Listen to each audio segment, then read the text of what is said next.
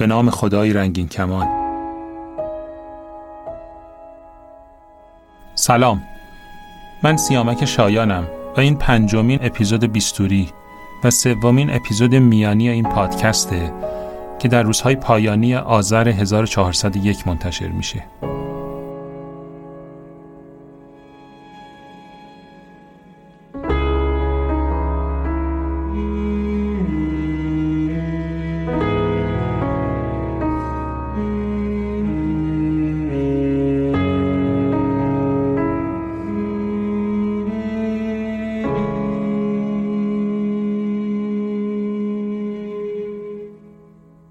در اپیزودهای میانی بیستوری شما شنونده خاطرات و تجربیات دندون پزشکا از یک موضوع مشترک هستید.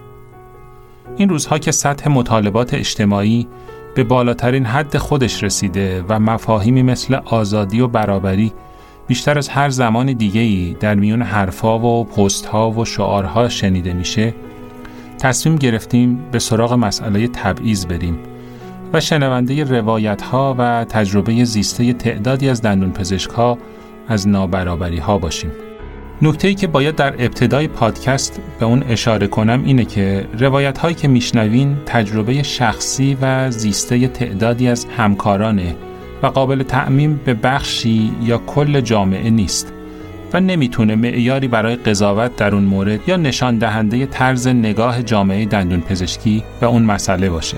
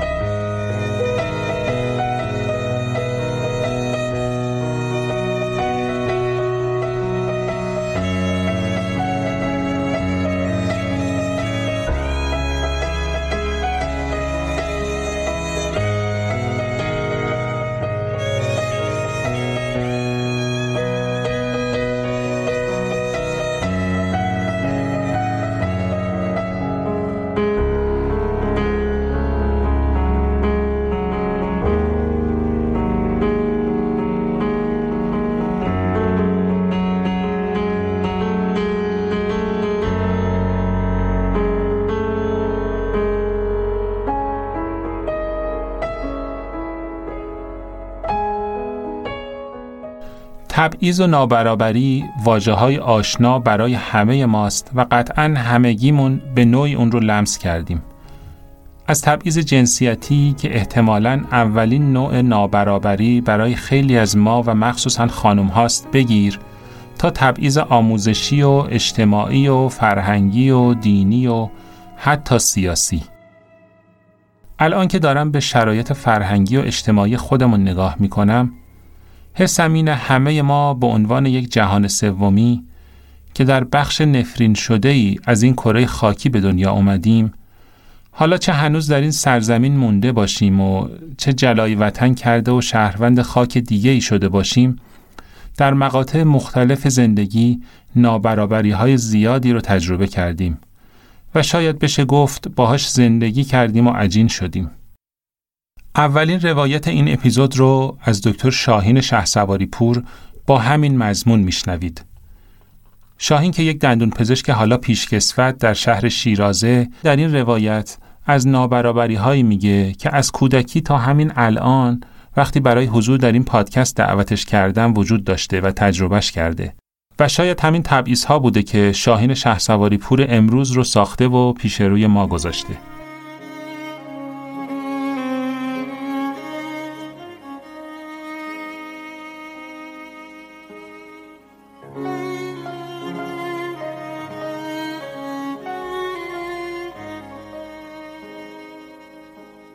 میگن که تبعیض یعنی برخورد نابرابر با افراد دارای استعدادهای برابر. حالا این واقعیت که انسان ها از اول با استعدادهای نابرابر خلق میشن آیا خودش یه جور تبعیض حساب میشه یا نه؟ من نمی‌دونم. یادم روزی که کارنامه سوم راهنماییمون رو بهمون دادن گفتم باید برید اداره آموزش پرورش برای انتخاب رشته تحصیلی دبیرستان. اونجا یه فرم چاپی بهمون دادن. که باید علامت می‌زدیم و همراه کارنامه به آقای مشاور تحویل می‌دادیم. پسری که جلوی من بود مربع علوم انسانی هنر رو علامت زده بود مثل خودم. مشاور یه نگاه سرسری به کارنامش انداخت سری تکون داد و فرم تعیین رشته براش مهر امضا کرد. ولی بهش گفت باید درس بخونی با این وضعیتی چی نمیشی؟ بعدش من رفتم جلو. انتظار داشتم کارنامه رو که ببینه یه تعریف و تشویقی بکنه. ولی وقتی فرم انتخاب رشتم رو دید اخماشو توی هم کشید و بهم تشر زد که یعنی چی؟ داری مسخره بازی در میاری از خودت؟ بعدش هم با خودکاری که دستش بود اون مربعی رو که من علامت زده بودم کاملا سیاه کرد و خودش مربع بالایی رو برام علامت زد. ریاضی فیزیک تجربی. خیلی ساده از انتخابی که قانونا حق داشتم انجام بدم محروم شدم.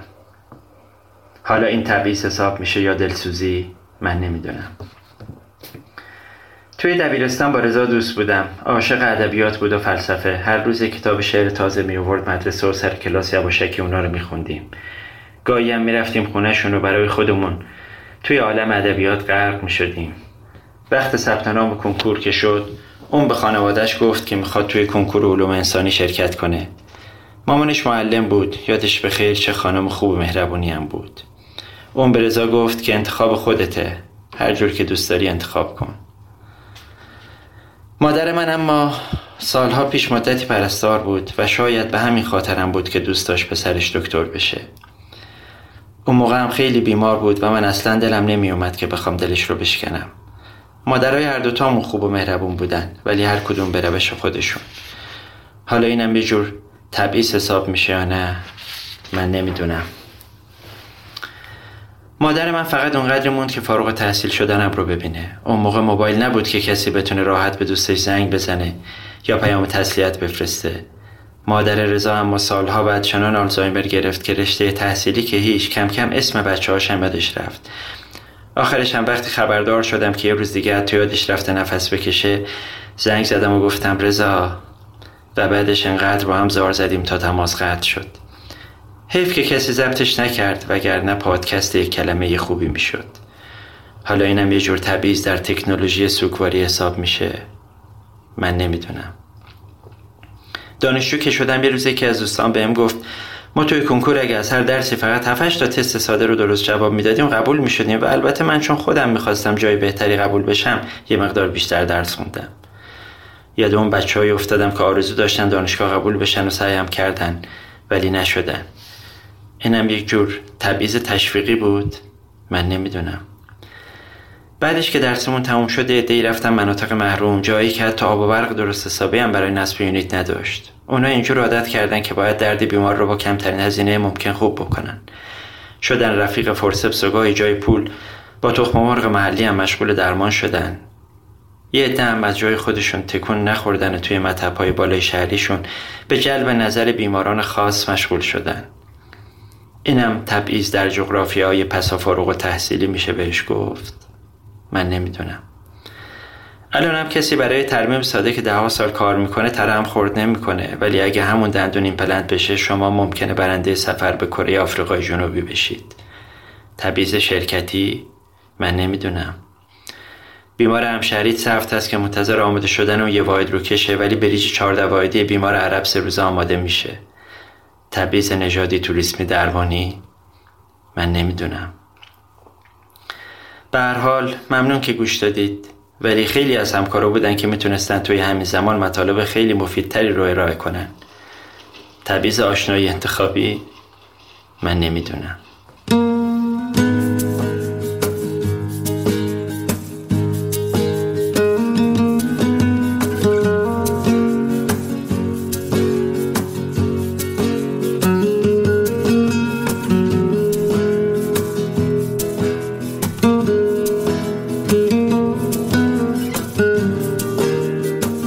شاید اولین گونه تبعیض که ما دندون پزشکا با اون مواجه شدیم و حسش کردیم تبعیض آموزشی در دوره دانشگاه باشه.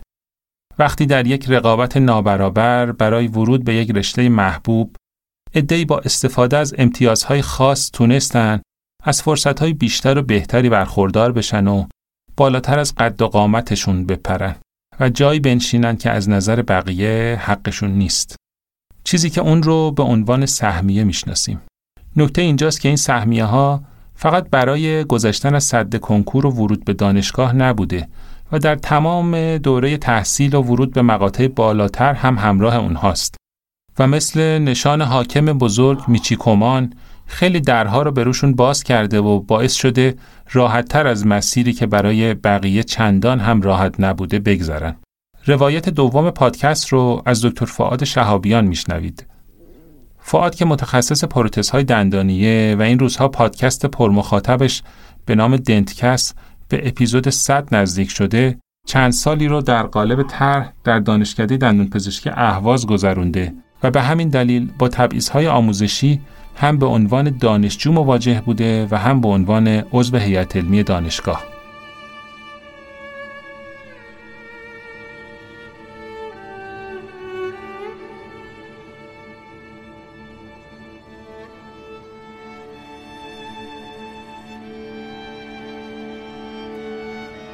وقتی به مسئله تبعیض توی دندان پزشکی فکر می‌کنم اولین چیزی که یادم میاد مسئله سهمیه هاست. که از دوستان بود که سهمیه داشت و خب من می‌دیدم که شرایطش و اینکه چجوری می‌تونه مراحلی که ما باید با سختی طی بکنیم چقدر راحت برای این طی میشه. یادمه که ترم آخر بودیم من درگیر دفاع و اینا اون دوتر از من دفاع کرده بود گفت می‌خوام نامه بدم و نامش رو نشون داد. که برای یکی از سران که اگر بتونه تهران مطب بزنه. و بعد هم اون شخص که میگم براش نامه داده بود نامه داده بود به رئیس نظام پزشکی که معرفی کرده بود که این تهران مطب بزنه و پروانه تهران بگیره. یعنی مثلا مایی که هنوز فارغ و تحصیل نشده بودیم و به اصطلاح هنوز اندرخم یک کوچه بودیم این یهویی جهش بزرگ اینجوری توی زندگیش زد. یا اینکه بعد از اینکه فارغ و تحصیل شدیم خب هممون وقتی فارغ تحصیل میشیم به لفاظ سر کار که نمیریم. وضعیت مالی آنچنانی و چیزایی که هممون تجربه کردیم. یهوی زنگ زد گفتم چه خبر چی کار می‌کنیم گفت آره کیشم. گفتم چرا کیش؟ گفت توی فلان شرکت. یه شرکتی رو اسپورت که باز خیلی دوست دارن اونجا استخدام بشن. گفت استخدام شدم و برای معمولیت منو فرستادن کیش. بعد قشقش میخندی داره خیلی هم بهم داره سخت میگذره و اینا. گفت حالا بهم گفتن که یه مدت خارج تهران باش بعد میاریم تهران. خب این چیزی بود که اون موقع من تو ذهنم رفت که خب چقدر راحت داره مراحل رو طی می‌کنه و چقدر پرسرعت تر از من جهشی داره همه اینا رو میره جلو و خب به نظرم یه تبعیض بود.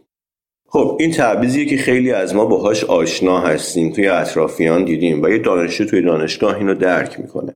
حالا به فراخور اینکه دوست نزدیک داره اینجوری مثلا اطلاعاتش در شده ولی خب همه می‌دونیم تقریبا.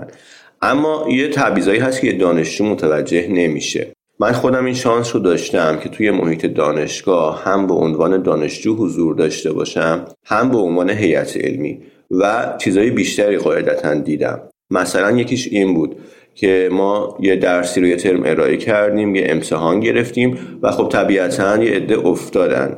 این درس رو ما ترم بعد قرار نبود ارائه بکنیم. اما از یه نهادی خارج از دانشگاه نامه اومد بخش ما. یه تعدادی اسم داده بود که این افراد باید این درس بهشون ترم بعد ارائه بشه. و خب من خیلی بهم برخورد. فکر بکنید که یه درسی قرار نیست ارائه بشه برای پنج تا دانشجو مثلا. چند تا استاد رو مجبور بکنن که برین سر کلاس به اینا باید درس بدین. چون ما میگیم.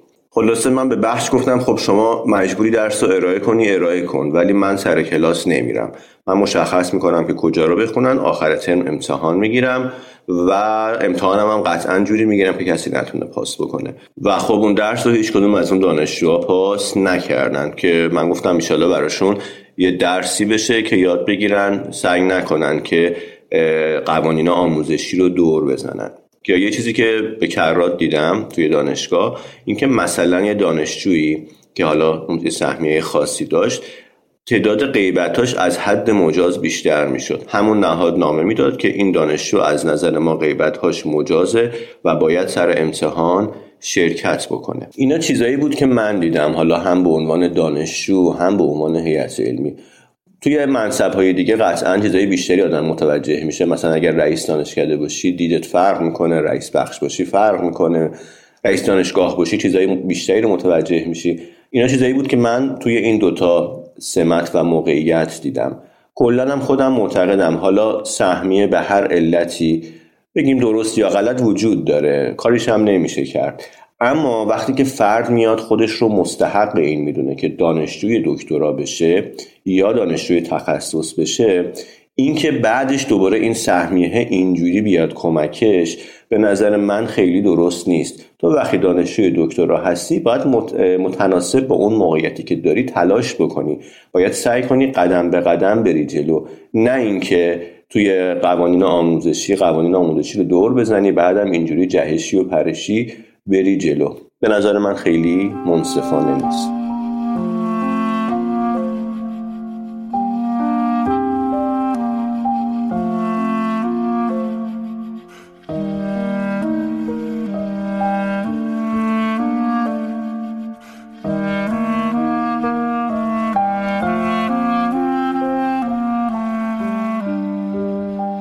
تقریبا همه ما از وجود شرایط نابرابر رقابت در کنکور ناراضی و حتی معترض هستیم. مخصوصا که این شرایط نابرابر روز به روز بیشتر میشه و هر سال درصد بیشتری از ظرفیت کنکورهای مختلف رو به اونها اختصاص میدن.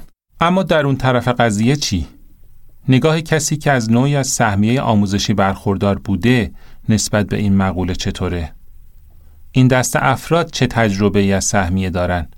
و آیا سهمیه رو نوعی تبعیض و شرایط نابرابر می‌دونن؟ به نظرم در تمام این سالها نخواستیم و شاید نتونستیم تا روایت طرف دیگه ماجرای سهمیه ها رو بشنویم و شاید دوستان مشمول سهمیه که این روزها همگیشون همکاران عزیز ما هستن نخواستن یا نتونستن در این مورد حرفی بزنن. روایت سوم پادکست رو از خانم دکتر ریحانه فروزان میشنوید.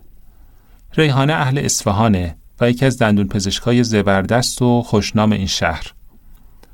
دکتر فروزان این جسارت رو داشته تا با عنوان دندون پزشکی که سالها پیش از سهمیه استفاده کرده درباره شرایط ورودش به دانشگاه بگه و نگاه جامعه پیرامونی به خودش به عنوان یک سهمیه ای و البته تلاشی که برای اصلاح و زدودن این نگاه داشته.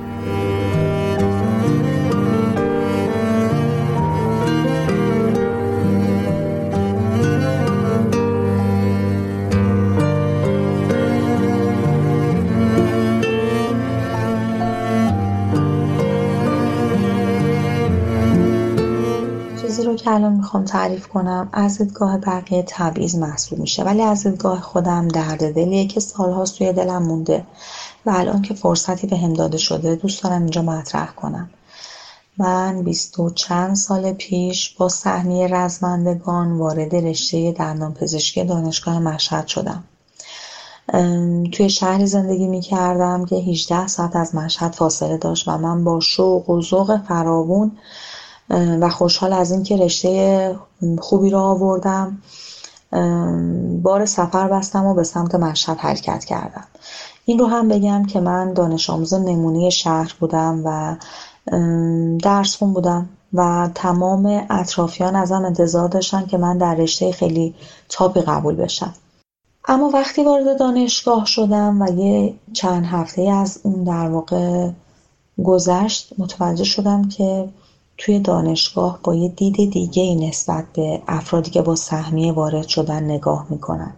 فکر می‌کنن که این بچه ها بچه های تنبلی بودن جای بقیه رو گرفتن و به ناحق روی این صندلی و توی این کلاس نشستن.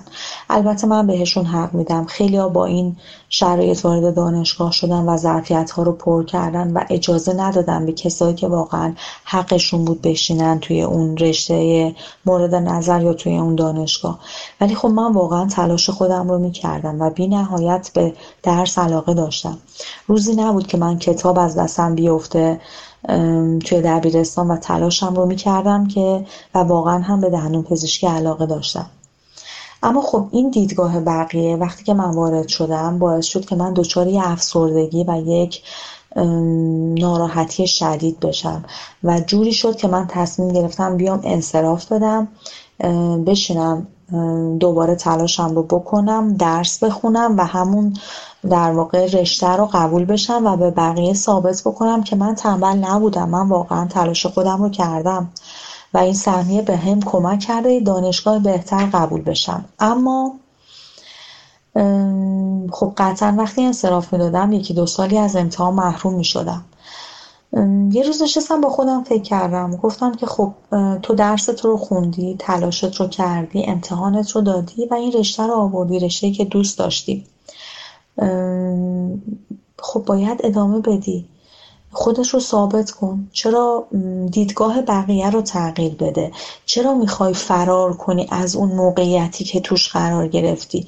تو باید خودت رو ثابت بکنی و ثابت بکنی تو اون موقعیتی که قرار گرفتی موقعیت درست تو بوده. جای کسی رو نگرفتی. تو واقعا جات همینجاست و این کارو کردم. این کارو کردم و بچه های کلاس بی نهایت بعد از این در واقع که حالا بیشتر من رو شناختن اصلا دیدگاهشون متفاوت شد و شدن جزء بهترین دوستان دوران زندگیم و من به وجودشون خیلی افتخار می‌کنم. خیلی هم کلاسه خوبی داشتم و الان دوستای خیلی خوبی هستن واسم و خیلی خوشحالم که اون ناراحتی و افسردگی که من گرفتم باعث نشد که من مسیری که رفته بودم رو برگردم و ادامه دادم. ادامه دادم و الان هم خودم فکر می‌کنم که موفق شدم توی شغلم. 17 18 ساله که کار می‌کنم. از رضایت بیماران از تعریف همکارایی که به هم لطف دارن متوجه شدم که مسیر خودم رو در واقع خوب انتخاب کردم. و ممنونم از همه کسایی که دورم بودن کمکم کردن که من این مسیری که الان هستم رو طی بکنم و به اینجایی که الان هستم برسم.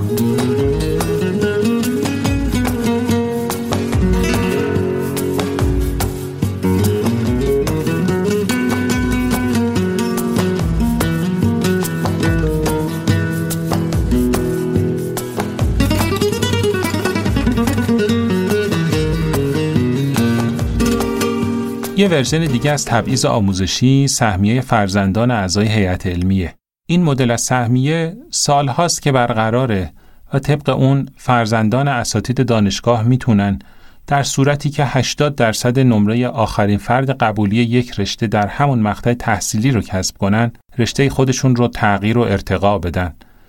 و اگه در هر شهر قبول شده باشن، برای تحصیل به شهر محل خدمت والدینشون بیان.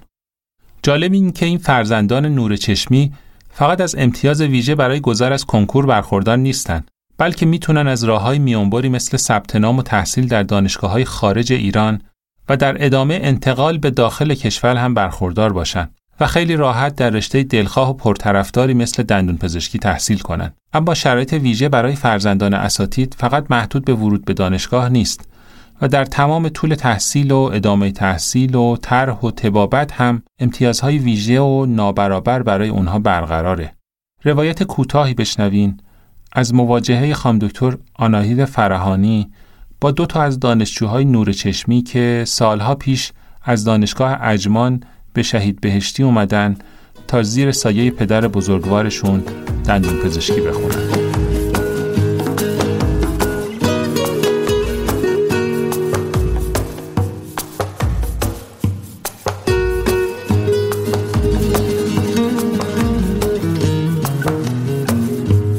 راستش قبل از اینکه من بخوام راجع به تبعیض صحبت بکنم یه بار رفتم تو گوگل search ش کردم. می‌دونید بعضی مفاهیم هستن که شما انقدر تو زندگی روزمره باشون برخورد می‌کنید که اصلا یادتون میره که هستن و معنی دقیقشون چیه.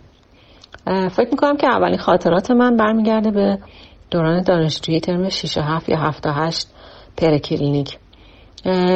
یادمه که یه روز کاسه گچ به دست و کفش کتونی به پا قیافه هاشول پاشولی داشتم بین طبقات میدویدم که برم کار مریضم رو انجام بدم. از جلوی بخش ترمیمی رد شدم. دیدم اه دو تا دختر خانوم که رو پیش سفید تنشونه و کفش پاشنه بلند نوکتیز پاشونه خیلی خوشحال خندان دارن میرن تو بخش و منشی تحویلشون گرفت و دو تا بربنده مریض بهشون داد و رفتن توی بخش و کارشون خیلی راحت و آسوده انجام دادن. از اون که من یه فضولی خاصی داشتم رفتم پرسیدم و متوجه شدم که بله بعضی از در پزشکای مشهور شهر یا اساتید دانشکده جگر گوشه هاشون رو برای ادامه تحصیلات به ممالک فرنگی میفرستن و اونها هم بالاخره بعد از اخذ یه نوع از مدرک دندون پزشکی برای تحصیلات تکمیلیشون دوره تکمیلی دوباره برمیگردن به دانشگاه دانشگاه‌های داخل ایران تا بتونن مدرکشون رو اپروف کنن و بگیرن. حالا این دو تا دختر خانم جزو همین دسته بودن. اون چیزی که خیلی شاید به عنوان یه دانشجوی 21 دو, دو من رو اذیت می‌کرد یا برام عجیب بود این بود که توی همه بخش ها خیلی توجه ویژه به اینا می‌شد. از مریض گرفتن از دنبال مریض دویدن. خب می‌دونید که ما به عنوان دانشجوی دندون پزشکی باید خودمون دنبال مریض پروتز ثابت و متحرک و اندو و جراحی و اینا میدویدیم تا بتونیم ریکارمنت رو پر بکنیم. از دربون دم در تا خلاصه تا بوفه دانشکده و اساتید همه اینا رو تحویل می‌گرفتن. اونجا بود که من برای اولین بار این مفهوم تبعیض رو خیلی قشنگ و عمیق درک کردم و این خاطره برای سالهای طولانی توی ذهن من جا موند. کسایی که شاید بدون هیچ دلیل موجهی بر بقیه ترجیح داده میشن و باشون جور دیگه برخورد میشه.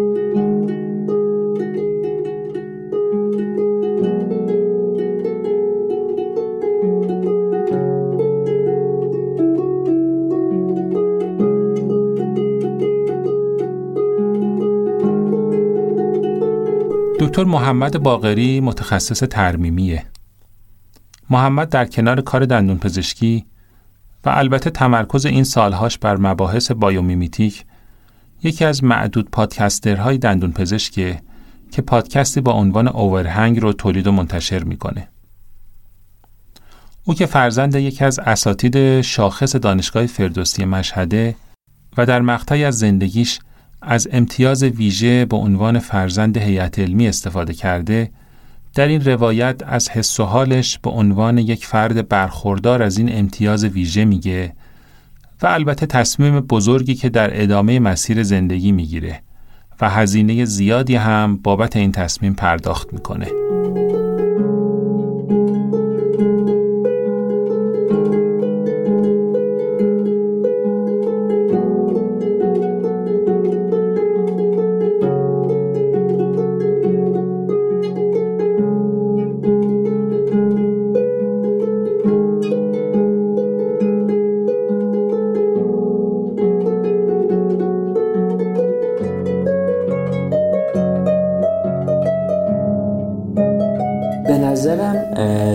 درست واستادن خیلی مهمه و من خودم توی زندگی خیلی وقتا جای درستی وانست داده بودم و وقتی که جای درستی وانمیستی از اطرافیانت هم و از اون آدم هایی که توی اون محیط اجتماعی هستند بازخوردش رو می‌بینی. من یه داستانی کوتاهی می‌خوام تعریف بکنم و اینکه من وقتی که کنکور می‌خواستم امتحان بدم یه دوستی داشتم به اسم احمد و احمد یه نیمکت عقبتر از من میچست و ما با همدیگه درس میخوندیم. و شبیه هم بود تقریبا درجه درسمون و میزانی که رتبه که توی آزمون های آزمایشی می آوردیم خیلی شبیه هم بود و وقتی هم که نتایج اومد من رتبم شده بود 732 و احمد رتبهش شده بود 600 و خورده ای ولی عددش یادم نیست دقیقا.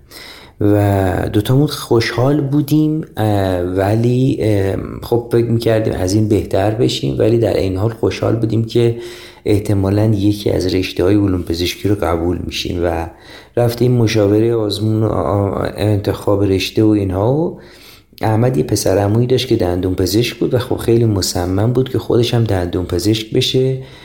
ما هم با قصه های همون پسر عموی احمد خیلی زندگی کرده بودیم و اینا و منم تصمیمم این بود که حالا جزئیاتش این بود که نهایتا تصمیم گرفتم که همه دندون پزشکی ها رو از اون بالا بزنم تا پایین و احمدم همین کاری کرد.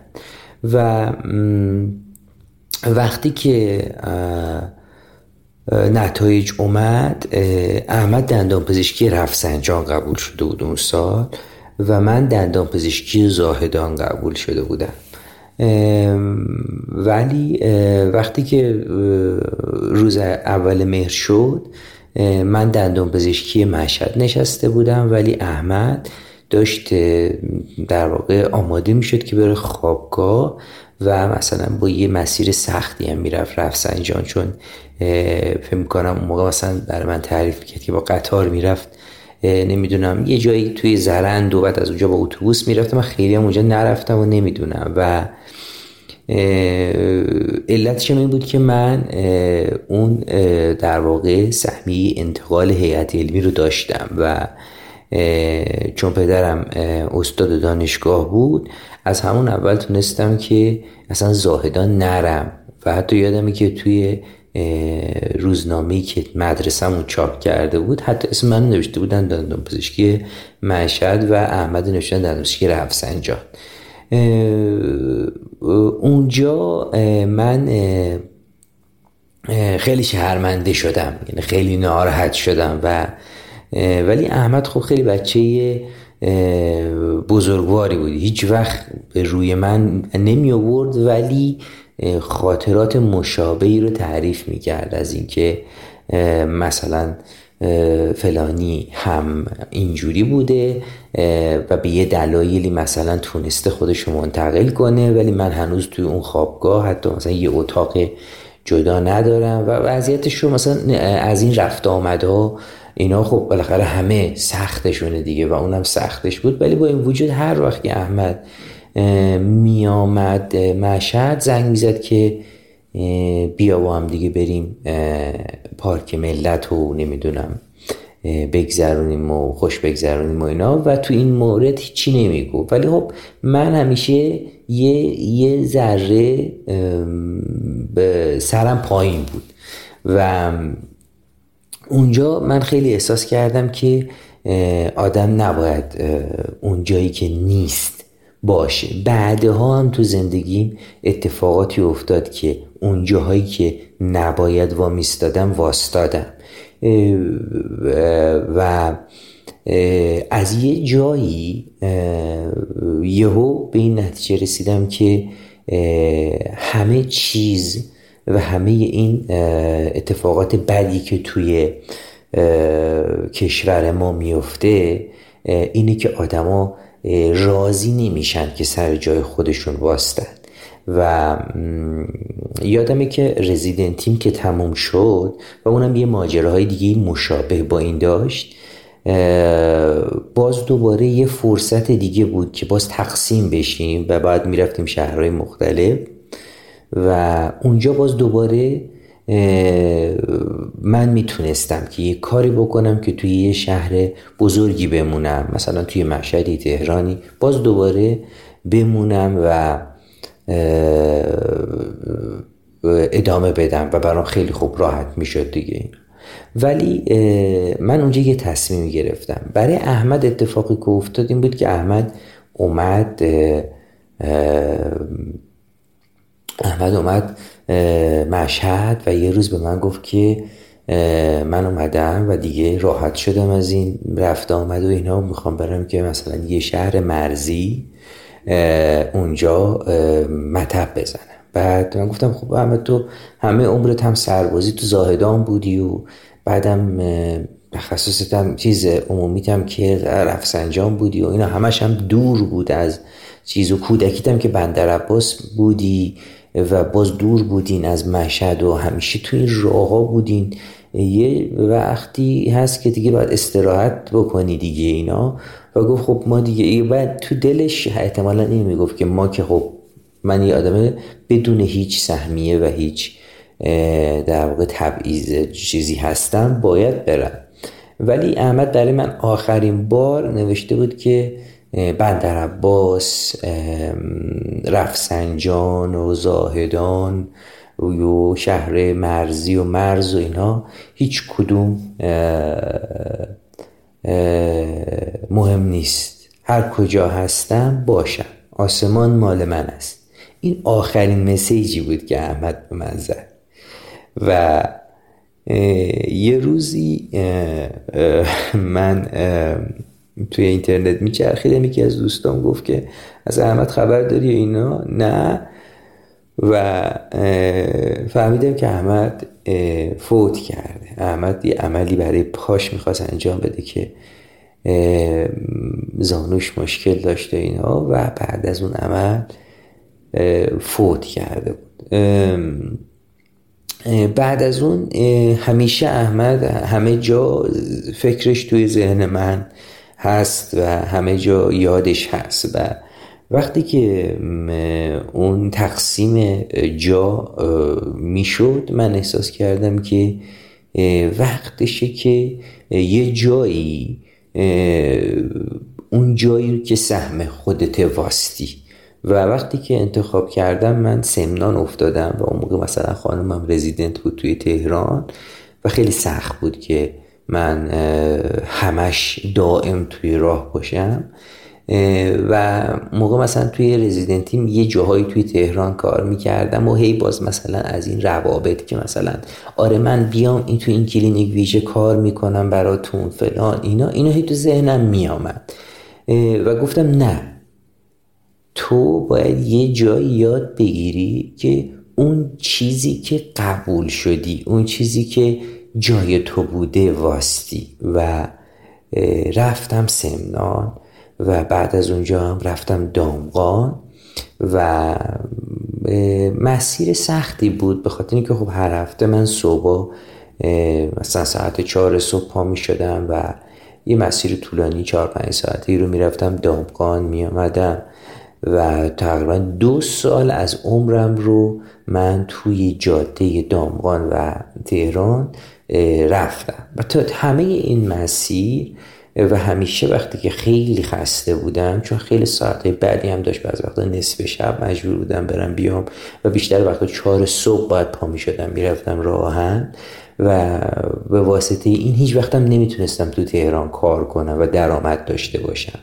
و توی اون دامغانم هیچ جا نبود که من کار کنم و من فقط توی کلینیک ویژه کار می‌کردم که اونم حقوقش مثلا هر شیش ماه یه بار می‌دادن با یه تعرفه خیلی کم. عملا مثلا من بعد از تخصصم اون دو سالم رو کلا از دست دادم. دو سالی که مثلا می‌تونستم. حالا با, هم همون حرفا دوباره سعی کنم خودمو هی توی جایی که نباید باشم قرار بدم. ولی توی همه این مسیرها احساس می‌کردم که دارم خودمو پاک می‌کنم. از یه چیزی از یه گناهی که توی اون سالها کردم و چشممو بستم و و, و این برای من مثل یه مجازات بود ولی لذت بخش بود. بعد از اون هم همین مسیر رو ادامه دادم. یعنی بعد از اونم وقتی که خانمم تخصصش رو امتحان داد و بردش رو امتحان داد و اینا همون جایی که در واقع انتخاب شد باز خب همه ما اینجوریم که خب بریم با فلانی صحبت کنیم شاید بیان مشهد شاید بیم تهران شاید بیم خب نریم اینجا نریم نریم این طرح نریم اینجا نریم.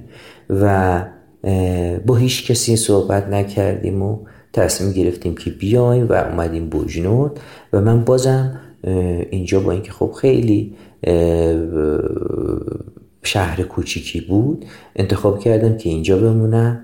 و تمام روزایی که توی بوجنورد زندگی کردم و تمام روزایی که توی دامقان و سمنان ترهم و گذروندم یه فرقی با اون روزایی که توی دانشگاه مشهد درس خوندم داشت و این بود که در تمام این روزا سرم بلند بود و احساس می‌کردم که حالا من جایی هستم که باید باشم و حالا یه آدمی مثل احمد اگه منو روحش منو نگاه می‌کنه برام برام احترام قائله. می‌تونم تو چشماش نگاه کنم و بگم که منم اون سهم قطارم و منم اون سهم تو خوابگاه خوابیدنم و منم اون سهم مثلا کار از دست دادنم و مطب نزدنم و اونو دادم و و برای همین به نظر من خیلی مهمه که آدما سر جای خودشون واستن و وقتی سر جای خودت واستی وانستی اونقدر آسیباش زیاده نه برای جامعه که خیلی زیاده برای خودت هم اینقدر زیاده که من وقتی که الان 35 سالم شده به این نتیجه رسیدم که همیشه دلم می‌خواد اونجای باشم که براش همونقدر زحمت کشیدم. یعنی نه بیشتر و نه کمتر. و به نظر من این خیلی خوبه که ما همیشه تلاش کنیم ولی بعد بگیم که تو صف اینجا جای منه. بیشتر از این من نمی‌خوام کمترم نمی‌خوام. و فکر کنم اگه این کارو می‌کردیم و خیلی از آدم ما این کارو می‌کردن و خیلی از آدم وقتی متوجه اشتباهشون می‌شدن این کارو می‌کردن ما الان یه جامعه خیلی منظم تری داشتیم. چون بیشتر این اتفاقاتی که داره تو جامعه ما میفته از این ناشی میشه که آدما اون چیزی که جایی که باید باشن وا نمیستن و هرچی بهشون پیشنهاد میشه قبول می‌کنن. هر جا هم که فرصت پیش میاد چنگ می‌زنن میرن اونجا. و منم این کارو کردم. و آسیب های خیلی زیادش هم دیدم. و فکر می‌کنم کسایی که جوان ترن دارن داریم پادکست رو گوش می‌کنن. من توصیه می‌کنم این کار نکنن. جایی که نیستن با نستن. حرف دیگه نیست. امیدوارم که این روزا زودتر تموم بشه.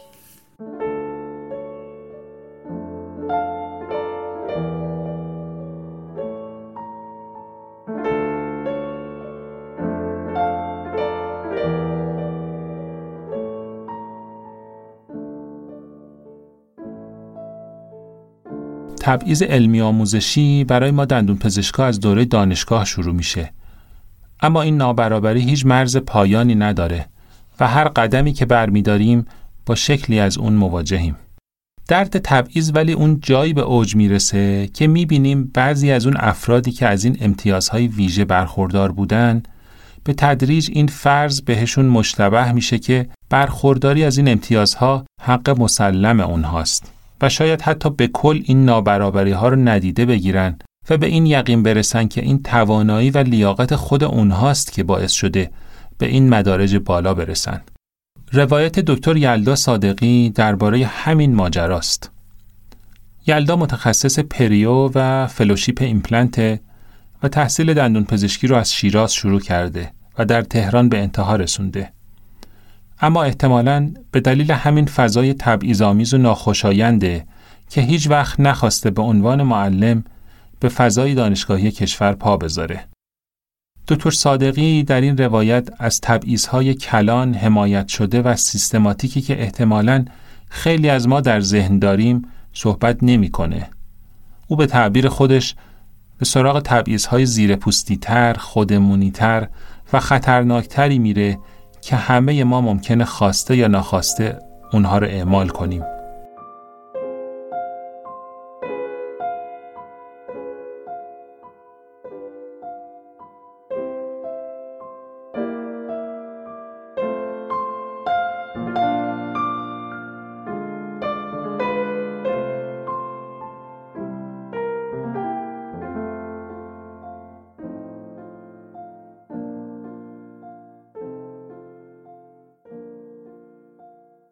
اول صحبتم بگم که تبیز هایی که من ازشون خاطر خواهم گفت تبیز های کلان حمایت شده و سیستماتیک نیستن.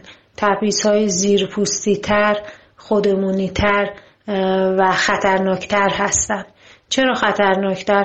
به دلیل اینکه اینقدر روزمره هستن که هر کدوم از ما ممکنه بدون اینکه پست و مقامی داشته باشیم اونها را اعمال کنیم. و این هم بگم که ممکنه وقتی این خاطرات رو تعریف می‌کنم به نظر شما آدمی بیام که در مقاطعی از زندگی کم برخورداری هایی اذیتش کرده و الان داره راجع به اون عقده ها صحبت می‌کنه. اشکالی نداره. اشکالی نداره اگه اینجوری تصور کنید و مهمتر این هست که حقیقت گفته بشه این خاطرات گفته بشن تا هرچی میشه از تکرارش جلوگیری بشه. و همچنین ممکنه فکر کنین آدم ناسپاسی هستم و این هم اشکالی نداره چون در جامعه علمی مخصوصا رشته در نامپزشکی این خیلی باب و سنت هست که اگر انتقادی از اساتید بشه به ناسپاسی متهم بشی. اما من فکر می‌کنم اساتید ما محترم تر از اون هستن که غیر قابل انتقاد باشن. چون وقتی کسی فقط ازش خوبی و تملق گفته بشه یعنی در واقع تقلیلش هست به مقام دیکتاتور و خب دیکتاتور هم هیچ احترامی نداره. اولین خاطره که می‌خوام بگم مربوط به دوران دانشجوییم هست. دانشگاه دولتی شیراز حدود بیش از 25 سال پیشه pre-clinic پروتز راجع به تراش shoulder و chamfer ماها خب تئوریشو خونده بودیم و اولین باری بود که قرار بود توی lab تو روی phantom head اینها رو تمرین کنیم. امکانات محدود بود. تعداد توربین نصف تعداد بچه های گروهمون بود. دو گروه تقسیم شده بودیم. نیم ساعت اول یک گروه و نیم ساعت بعد یک گروه دیگه قرار بود تراش رو تمرین کنن.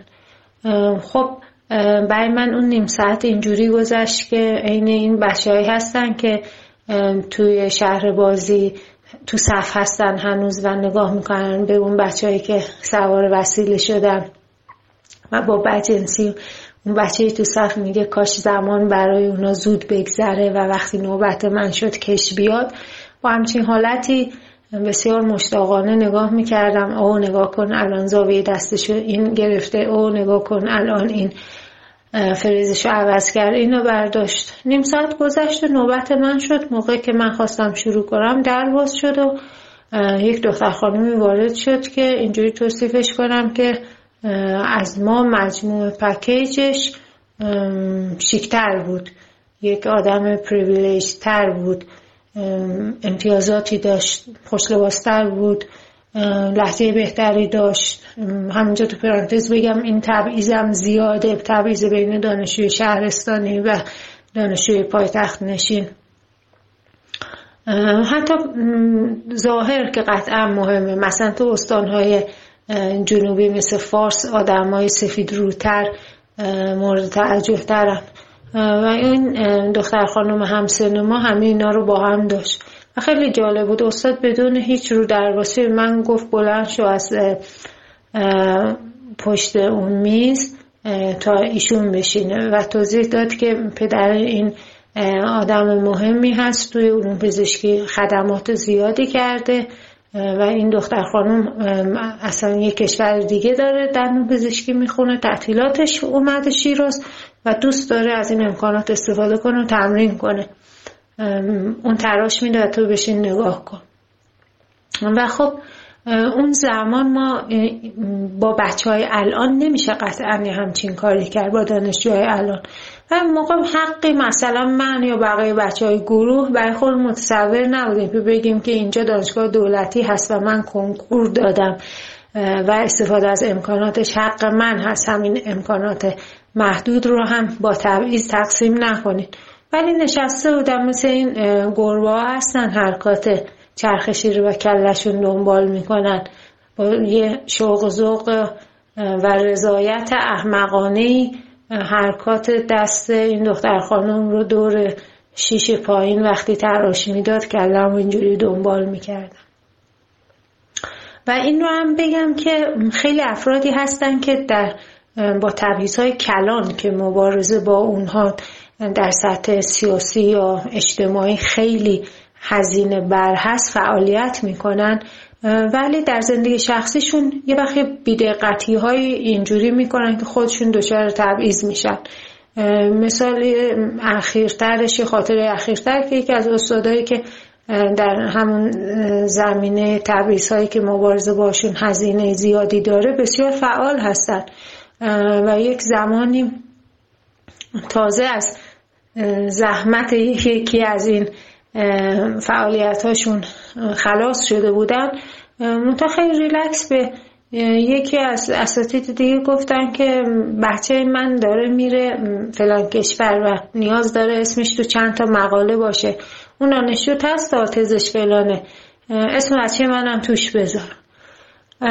و خب طبعا توجیه فکریشون این هست که مثلا من برای این دانشکده زحمت کشیدم ولی اینطور نیست. این حق رو نمیده که تبعیض واقع بشه. و در این مسئله اسم آوردن در تز و مقالات که خب اینقدر این جنبه شدید هست که همین اخیرا خانمی دانشجو دکترای یه رشته دیگه خودشو کشت در اثر ناراحتی این خودکشی کرد. و خب زمان ما ما اونقدر حساس نبودیم. مثلا من خودم پایان نامم 20 گرم به وزنش اضافه شد برای تمام کسایی که قرار بود اسمشون وارد اون پایان نامه بشه. بعد مثلا یا مواردی هست که طرف باید گوگل کنه اسم این افرادی رو که روی جلد تزش اومده تا ببینه اینا کی هستن. حتی یک بارم مثلا ندیدتشون ولی خب اینجوری است که اینا در تز تو زحمت کشیدن و باید اسمشون باشه. مثلا یه مواردی بوده که مثلا فرض کنین پرسیدم این دیگه کیه؟ مثلا یه اسم عجیب غریبه. زعفر مثلا. بعد گفتم از طایفه انس از انسان ها دیگه هر کی بود نوشتیم این از طایفه جنیانه. این مثلا یه جنی هست که تو بخش را می‌رفته. اسم اینم بذاریم تو تزت. یا مثلا یکی بود با خوشحالی گفت که یه آدم خارجی هم تو تز من هست گاسپر بعد معلوم شد این روحه. دیگه از انسانهای زنده کم اومده بود اسم گاسپر اون روحه هست تو کارتون. اسم اونم بوده. یا مثلا قبل از اسم من قبل از یلدا صادقه اسم بود خانم کبرا. کبرا مثلا مارنجاد و گفتم این کیه؟ اون موقع من تو دانشکده اتاقی بود که توش رت و مار و اینا برای تزایی که انیمال سادی بودن. نگهداری می‌شد. گفتن این اون مار کبرا هست. دیگه خب اینم تو دانشکده زحمت می‌کشه دیگه. یه تز دیگه. مگه چیه؟ بذار اسمش باشه دیگه. ناسپاس نباش. منم گفتم خب باشه. بعد راجع به های کلان گفته بودم صحبت نمی کنم و دلیلش هم اینه که اگر تعریف کنم کسی باور نمی‌کنه. ما یک چیزهایی دیدیم که دیگه مثل گنگ خواب دیده هستیم. افرادی بودن که همزمان با ما با رانت وارد شدن با رانت امتیاز گرفتن ممتاز شناخته شدن با رانت برد گرفتن. زمین فراهم شده بلافاصله هیئت علمی شدن. اونجا زمین فراهم شده که فعالیت های علمی درخشان داشته باشن. خب الان مثلا 25 سال 30 سال گذشته من اینها رو می‌دونم. همکارای جوانتر نمی‌دونن. دانشجوان نمی‌دونن. و خب اگر ما دهانمون رو باز کنیم متهم میشیم به حسودی به حسادت. این مهم نیست. ولی مهم اینه که من غالبا از خودم سوال می‌کنم آیا مثلا اگر من فلان هم دوره عمومی یا رزیدنتی یا هر مقطعی رو افشا کنم فایدهش چی خواهد بود؟ فایده نخواهد داشت جز نفاق. کسی باور نمی‌کنه و اینکه به هر حال اون فرد از راه صحیح یا غیر صحیح این امتیازات بهش داده شده. و واقعیت اینه که الان این کارا رو کرده این درسا رو خونده و آدم محقتری هست تا چهره علمی باشه و سود برسونه به جامعه علمی تا من و امثال من که فرصت ها از ما دریغ شده. چرا من حالا کافر رو به هم بریزم؟ چه فایده خواهد داشت؟ برای همین ما سکوت می‌کنیم. ما عمر کاریمون تقریبا داره به بازنشستگی می‌رسه. چیزی نمیگیم. منتهای مراتب این افراد یه مشخصه ای دارن. زیاد از این ضرور مسئله استفاده می‌کنن که من دست گذاشتم به زانوی خودم و بلند شدم. کسی که واقعا خود ساخته است و بدون رانت به جایی رسیده لزومی نداره اینقدر اینو تکرار کنه. یه نشونه دیگرشون هم این هست که القابی مثل نابغه علم دندان پزشکی جوانترین استاد نمی‌دونم فعالترین محقق. وقتی که لقب اصولا میشنوین لقب مال هالیووده. تو جامعه علمی اصولا وقتی لقب میشنوین یه کمی شاخکاتون تیزتر باشه به پیشینه ها ازم این بود که ما صحبتی نمی کنیم ولی خب آدمیم دیگه اذیت میشیم. اگر می‌خواین این حرفا رو بزنین من دست گذاشتم به زانوی خودم من خود ساخته هستم. جلوی جوانترا بگین جلوی دانشجوهاتون بگین جلوی ما نگین دیگه. اذیت میشیم یه پوسخندی می‌زنیم و توی دلمون میگیم که داداش تاریک بود متوجه نشدی. اون چیزی که دست گذاشتی روش و بلند شدی زانوی خودت نبود. شونه من بود. شونه امثال من بود.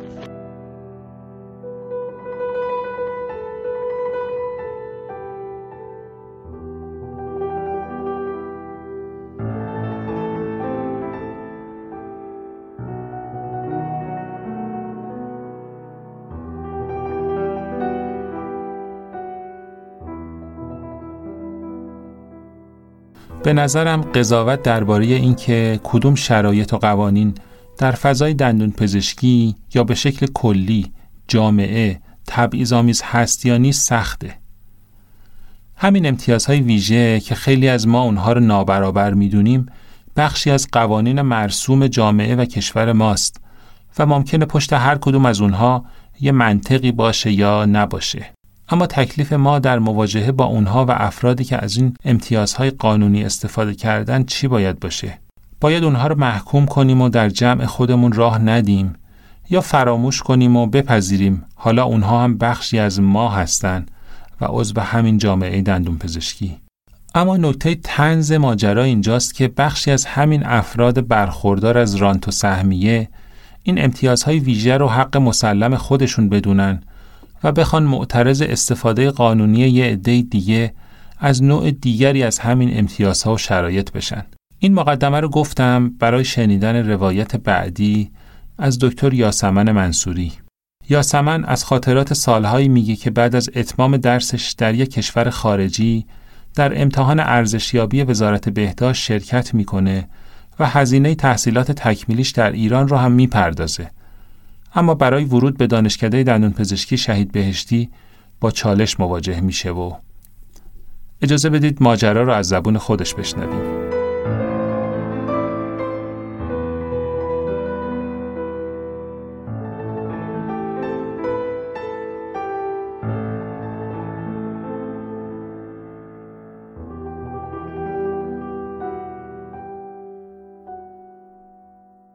قصه من از اونجایی شروع میشه که تصمیم گرفتم برگردم ایران.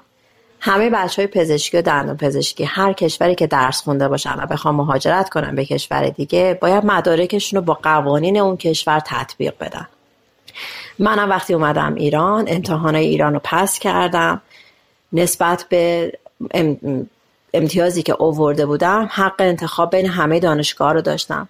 بین انتخاب دانشگاه تهران و دانشگاه شهید بهشتی من دانشگاه شهید بهشتی رو انتخاب کردم. روزی که اومدم برم ثبت نام بکنم قسمت آموزش دانشگاه وقتی مراجعه کردم و برگاه های لازم رو بهشون دادم کاری که توی نیم ساعت می‌تونست انجام بشه یه چیز حدود دو روز تا پایان ساعت اداری کش پیدا می‌کرد. فقط دلیلش این بود که من بین طبقات پاس داده می شدم هر کسی میگه مسئولیت من نیست. و بعد من برگردونده می شدم همون طبقه قبلی می‌گفتن فلانی مسئولشه. وقتی شاکی شدم به من گفتن اینجا ایرانه برای چی برگشتی؟ برگرد همون جایی که بودی. من معنی این جمله رو نمیفهمیدم. رفتم دانشگاه کارهای بعدی رو انجام بدم. به من گفتن که بابت این واحدهایی که باید پاس بکنی یه مبلغ شهری دانشگاه که باید پرداخت بکنی و یه چک می نویسی در وجهش هم خالی می‌ذاری به عنوان کمک های مردمی به دانشکده است.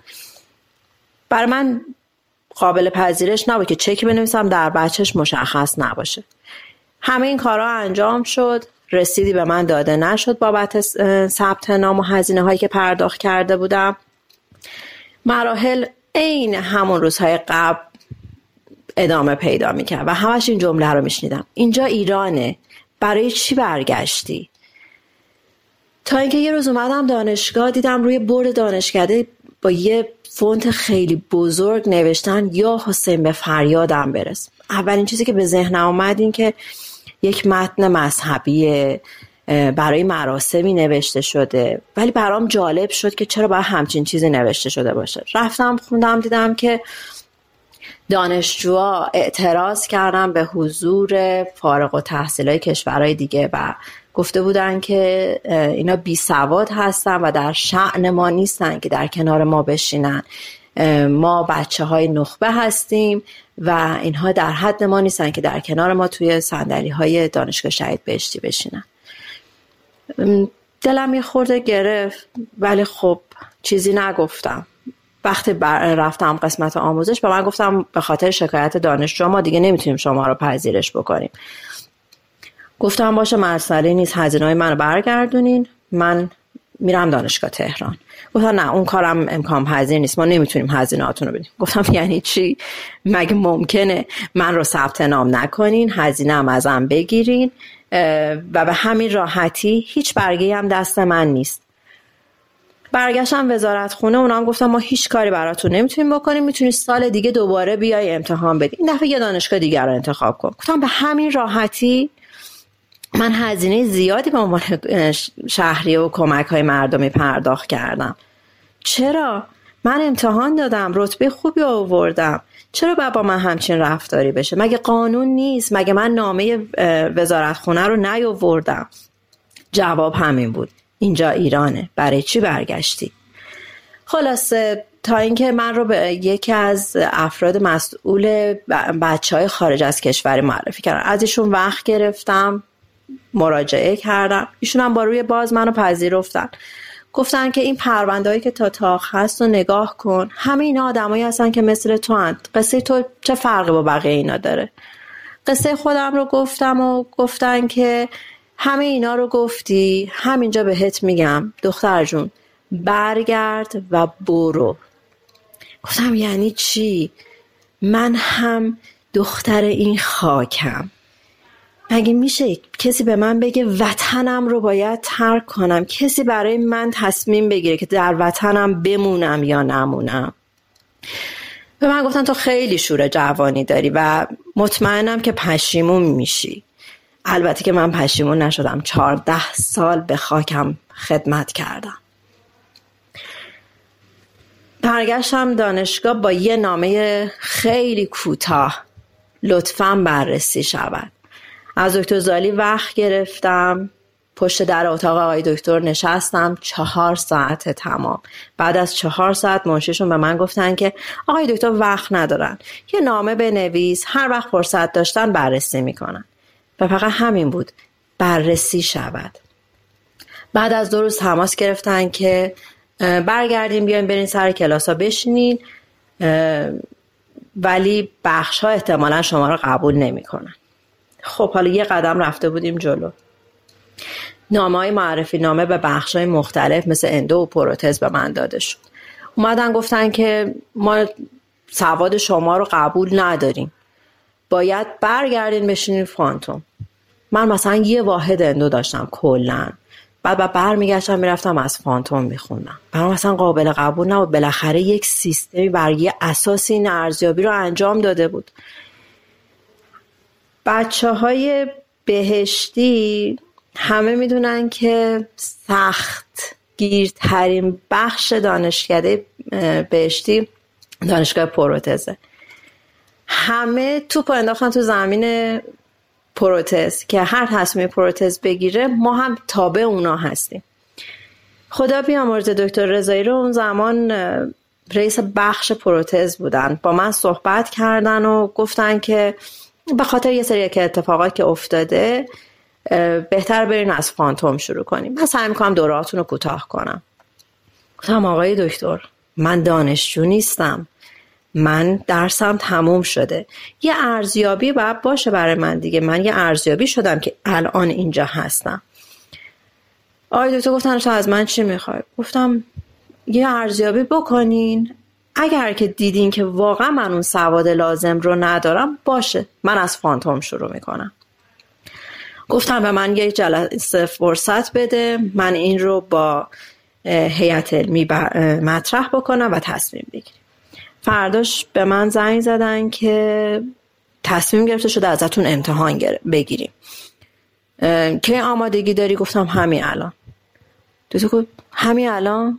گفتم آره چه فرق برام می‌کنه؟ تصمیم گرفته شد فردا یا اون روز امتحانمون ازمون گرفته بشه. توسط یکی از بچه هایی که نفر اول برد اون سال بود. آقای دکتر رو متاسفانه اسمشون خاطرم نیست. بسیار فرد جدی بودن و کمی هم بد اخلاق. و این باعث شده بود که دانشجوها جشن گرفته بودن که به به فیل شدن شما رو قرار جشن بگیریم و بهتون ثابت بشه که شما در شهن ما نیستیم قرار شد که در طی یک ساعت و نیم من چهار تا دندون مختلف رو تراش بدم. به جز امتحان اورال که قرار بودیشون از ما بگیرن. خب روی دندونای پلاستیکی همه می‌دونن خیلی راحت نیست تراش دادن یه ذره فشار زیادتر بشه این دندون خراب میشه. من تراشا رو دادم و کست رو به آقای دکتر دادم. سوالا رو از من پرسن تو گفت نمی‌خواد تراشتو شک کنی. گفتم تو چرا انقدر اعتماد به نفس داری؟ گفتم اعتماد به نفس ندارم. من دانشجو نیستم. باید یک لول بالاتر برخورد بکنم. فردای اون روز رفتم که نمره ها رو بگیرم. شده بودم نوزده و حال این بچه ها بد بود. دکتر رضایی به من خیلی در اون تایم کمک کردن. بخش دیگه هم همینطوری گذشت و ما یکی یکی واحدا رو شروع کردیم پاس کردم ولی ماجرا اینجا تموم نمی‌شد. هر روز شکنجه کلامی بود که توسط دانشجو می شدیم هر روز شبنامه می اومد مگه ما کی بودیم؟ کاغذایی رو می نوشتن توی کمودا می زاشتن یکی دو تاشو به من دادن. وقتی خوندمشون دلم خیلی شکست. توش نوشته بودن اینایی که خارج از ایران زندگی کردن فاسد و بیبند و بار هستن. برام خیلی جالب بود افراد فرهیخته این کشور آدمایی که در آینده قرار بود همکارای من باشن. بر چه اساسی و با چه شواهدی من رو و بقیه دوستامون رو قضاوت می‌کردن؟ ما وقتی برگشته بودیم به کشورمون با روی خوشی روبرو نشده بودیم. ولی همین دوستان وقتی می‌خواستن برن کشورهای دیگه برای ادامه تحصیل یا برای مهاجرت منتظر فرش قرمز بودن و هستن. خلاصه همه این روزها گذشت و این واحدها پاس شد. در نهایت حتی یک برگه پاره دال بر اینکه من این دوره رو گذروندم یک گواهی نامه به ما داده نشد.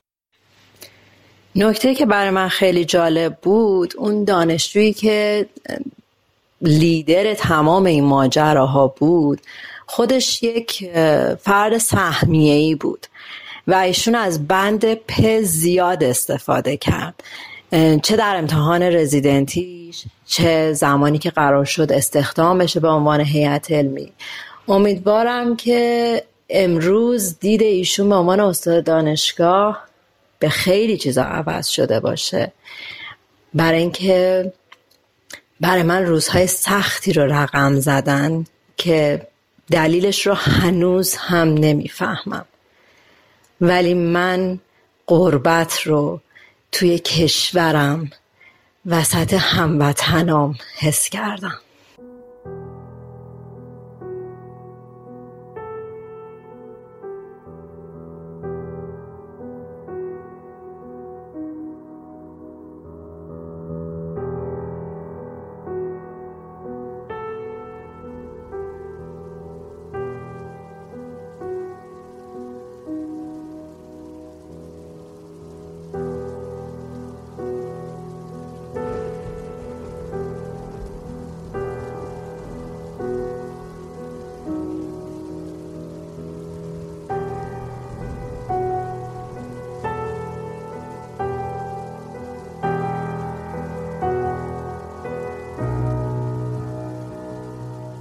احتمالا اگر از خیلی از بانوان دندون پزشک درباره تبعیض بپرسیم پیش از اشاره به سهمیه ها یا هر مدل دیگه ای از نابرابری به تبعیض جنسیتی و تجربهشون از تفاوت نگاه به اونها به عنوان یک دندون پزشک خانوم بگن. اینکه هنوز در سال 1401 خیلی از مردم چه مرد و چه حتی زن حتی در شهرهای بزرگ دندون پزشکای خانم رو در حد و اندازه دندون پزشکای مرد نمی‌دونن و ترجیحشون مراجعه به آقایونه و نگاه و رفتار متفاوتی به اونها دارن. احتمالا من هم اگه زن بودم این مسئله برام ناخوشایند و غیرقابل قبول بود. اما قضاوت درباره اینکه آیا باید به مردم بابت این تفاوت دیدگاه حق داد یا نداد و چقدر از تقصیر رو باید گردن فقر فرهنگی و ضعف آموزشی و ریشه های تاریخی بندازیم کار سختیه. یک روایت کوتاه رو در همین زمینه از دکتر مونا اعتمادی سجادی بشنوین و در ادامه هم تجربه زیسته دکتر آناهید فراهانی رو که علاوه بر تبعیض جنسیتی به تبعیض میان دندون پزشکای مجرد و متعهل هم اشاره می‌کنه.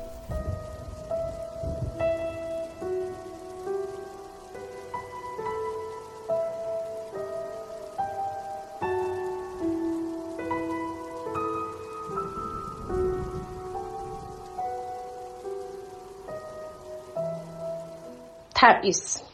یعنی در واقع رفتاری که با شما میشه از دیگری و در شرایط مشابه شما بدتر باشه. که در این صورت حق شما از بین میره و به شکلی به شما توهین میشه. می‌تونه به شکل کلمات تحقیر آمیز و یا پرخاشگرانه و یا رفتار نامناسب باشه. قبلا وقتی راجع به این موضوع صحبت می‌شد تصور می‌کردم که اصلا صحبت و بحث راجع به تبعیض جنسیتی خودش نوعی تبعیضه. چون از طرف افراد دارای فرهنگ در جامعه امروزی و تحصیل کرده و جوامع در حال پیشرفت به نظرم نیاز به توضیح موضوع این چنین از نظر من بدیهی خودش تبعیض به نظر می رسید تا اینکه با وارد شدن به جامعه و محیط های کاری و قرار گرفتن در اونها به عنوان یه دندان پزشک زن و تجربه حدود 20 سال کاری به این نتیجه رسیدم که متاسفانه برای برداشتن افکار نامربوط و پوسیده تبعیضی نیاز به آگاهی بیشتر و صحبت بیشتر هست. در مورد خودم هم بنده به عنوان دندان پزشک خانم مسائل مختلفی برام پیش اومده. چه گاهی در مورد جذب نیرو نسبت به آقایون مورد کم لطفی قرار گرفتم. چه در حین کارهای درمانی کاملا تخصصی به واسطه زن بودن درک نشدم. البته اون چی که مسلم هست چیزی که باعث بالا بردن اعتماد و عزت به نفس در هر کسی میشه بیشتر باورهای درونی خودش هست. اما در این رابطه با توجه به عکس و واکنش های نامربوطی که کاملا گاهی اوقات از روی ناآگاهی سرچشمه گرفتن ممکنه چند لحظه فکر شما درگیر خودش بشه و روز شما رو خراب کنه که قاعدتا با افزایش تجربه کاری و تعامل با بیماران این مورد هم کمرنگتر و کمرنگتر میشه. در این مورد به خصوص خاطره که خاطرم هست که اتفاقا در همین اواخر پیش اومد که به نظرم خارج از بحث نیست توضیحش این بود که بنده در بخش پروتز که بقیده نادرست تبعیضی بیشتر بخش مردونه کلینیک هست به عنوان تنها پزشک خانوم مدت هاست که مشغول به کار هستم. موضوع از این قرار بود که بیمار خانومی جهت معاینه پیش بنده فرستاده شدن که البته بیماران معاینه قابل به توضیح هست که به شکل رندوم شماره پزشک معاینه بهشون داده میشه. وارد که شدن دوروبر رو نگاه کردن و من عموما به واسطه اینکه مریض رو برای درمان پروتز چندین, جلسه قراره ببینم برای حد زدن شخصیت بیمار یا اینکه چه مدل واکنشی باید باش داشته باشم حواسمو جمع می‌کنم که ببینم چطور هست. متوجه شدم که نگاهی به دو سه پزشک مرد دوروبر انداختن که اتفاقا یکی از اونها پزشک تازه فارغ التحصیلی هستن که علاوه بر اینکه متاسفانه فارغ و تحصیل جدید هستن تجربه کاریشون کمتره به نظر خیلی سعی در درمان مناسب برای بیمار هم نمی‌کنن. با این عقیده که ما هزینه چندانی دریافت نمی کنیم که وقت زیادی برای بیمار کلینیک دولتی بذاریم. و این خانم از در خارج شدن و شماره پزشک معاینهشون رو از من به ایشون تغییر دادن. اول اینکه متاسف شدم برای همجنس خودم که بدون دلیل و مدرکی فقط با توجه به جنسیت و به چه آسونی تغییر نظر تبیزی داد. و بعد متاسف شدم برای خودش که مطمئنا مورد این تبعیض قرار گرفته و با این عقیده اصلا رشد کرده. به هر حال که پزشک مورد نظر درمان رو شروع کردن و بعد از سه ماه رفت آمد بیمار به مشکل خورد و مجبور به شکایت به کلینیک شد و به بنده جهت رفع مشکلات درمان پزشک قبلی ارجاع شدن. من ادامه درمان رو بدون توضیح یا صحبت خاصی دست گرفتم. البته واقعا حین درمان به نظرم می رسید شاید به خیال خودم. در چهره ایشون نگاه پشیمانی بود به خاطر جلسات متعدد و خستگی و در نهایت عدم نتیجه گیری مناسب و اون هم فقط و فقط به دلیل فکر پوسیده تبعیضی که بذرش در وجود این بانوی میان سال مدتها کاشته شده بود. شاید در واقع این موضوع باعث شده باشه که از این به بعد کمی قبل از قضاوت جنسیتی سعی بکنند که بهتر و مناسبتر تصمیم بگیرن و فکر بکنن.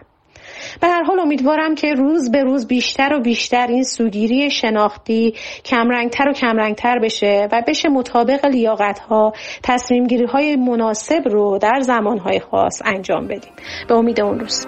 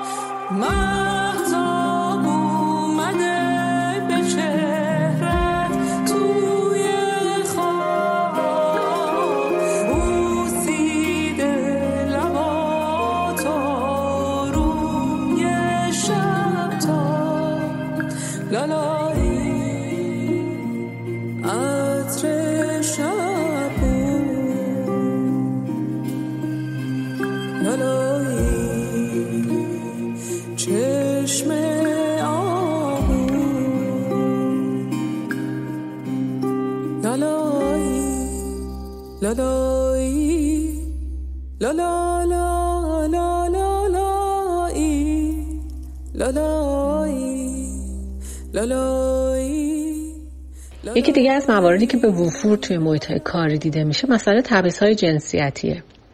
وقتی که شما به عنوان دندون پزشک خانم وارد یک کلینیک محیط کار جدید میشین به صورت بای دیفالت از منشی بخش که مریضا رو پخش می‌کنه. تا رئیس بخش تا مریض ها اگر شناختی به شما نداشته باشن تصور بر اینه که کارهایی که یک مقدار پیچیده تر و مشکل تر هست رو باید دندون پزشک آقا انجام بده. من فکر می‌کنم که یه دندپزشک خانوم باید یک کنیم دو برابره یک آقا وقت بذاره انرژی بذاره که خودش رو پرزنت کنه و بگه آقا من این درس رو خوندم من این کار رو بلدم. تا تو محیط کاری بتونن اکسپتش بکنن. و این مشکلیه که برای همکاری خانوم به نظر من وجود داره. مگه اینکه شما حالا یه جایی بری که آشنات باشه دایید مطب دایید کار کنین تو مطب پدرت کار بکنین یا از یه چیزای رابطه ای اینجور بتونی استفاده بکنی.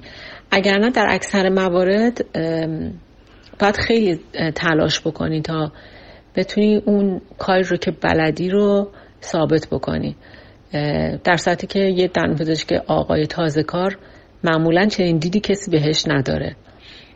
و این یه مسئله که به صورت فرهنگی هم توی جامعه ما ریشه داره و فکر می‌کنن که مخصوصا کارهایی که یدی هستن کارهایی که practical هستن رو آقایون خیلی بهتر انجام میدن.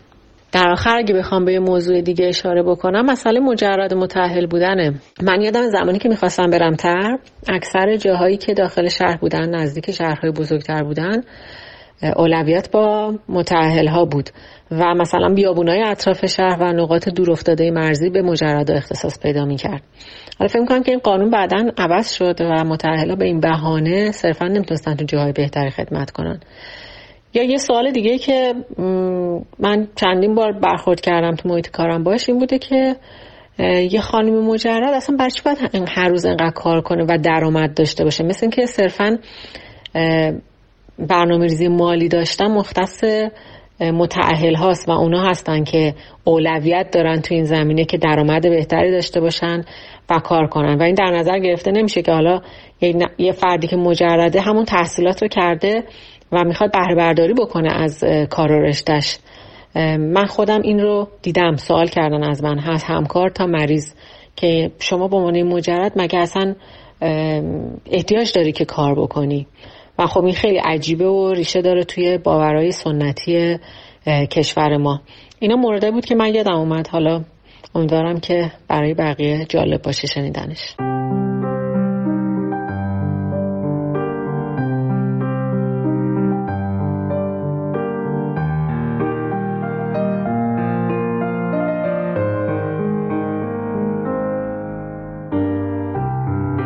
وقتی که بحث تبعیض و شرایط نابرابر در داخل ایران به میون میاد سوالی که برای مطرح میشه اینه که شرایط اجتماعی آموزشی برای یک دندون پزشک ایرانی در خارج ایران و خاصه کشورهای جهان اول چطوره؟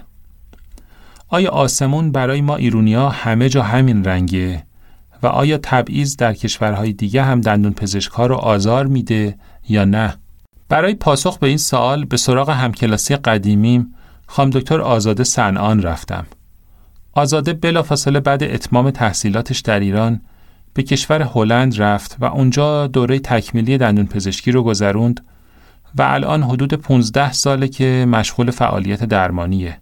روایت دکتر سنان رو از تجربهش به عنوان یک دانشجو و در ادامه دندون پزشک در هلند بشنوید.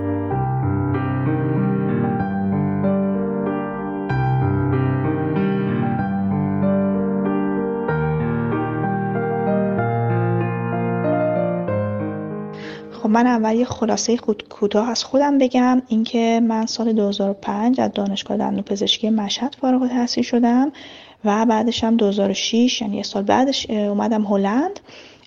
و خب اون موقع که من اومدم امتحانات برد مثل آمریکا و کانادا خب اینجا اصلا وجود نداشت. به خاطر همین من سال یک نشستم دوباره و بعد دوره دندون پزشکی رو دوباره میخوندم که خب چون دوره فشرده خوندم و واحدهای زیادی رو برمی داشتم. این دوره رو تونستم حدود دو سال و نیم سه سال تموم کنم.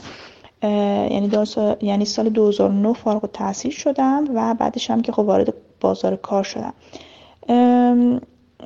اینو باید بگم که ما خارجی ها و منظورم کسایی هستش که از کشور جان سوم وارد غرب میشیم. غرب خب منظورم اروپا و آمریکا هستش. البته بهش کنم بیشتر این منتالیتی تو اروپا خیلی بیشتر باشه که اینا ما رو از همون اول به یک چشم خاصی نگاه می‌کنن. به چشم این که خب از یک کشور به اصطلاح عقب افتاده داریم میریم اونجا و میگم حالا اگر بعدا کسایی که بهات تحصیل می‌کنن موقعیت اجتماعیشون بالاتر میره اینا خب می‌تونن یه مقدار این طرز فکر رو تو هلندی ها عوض بکنن.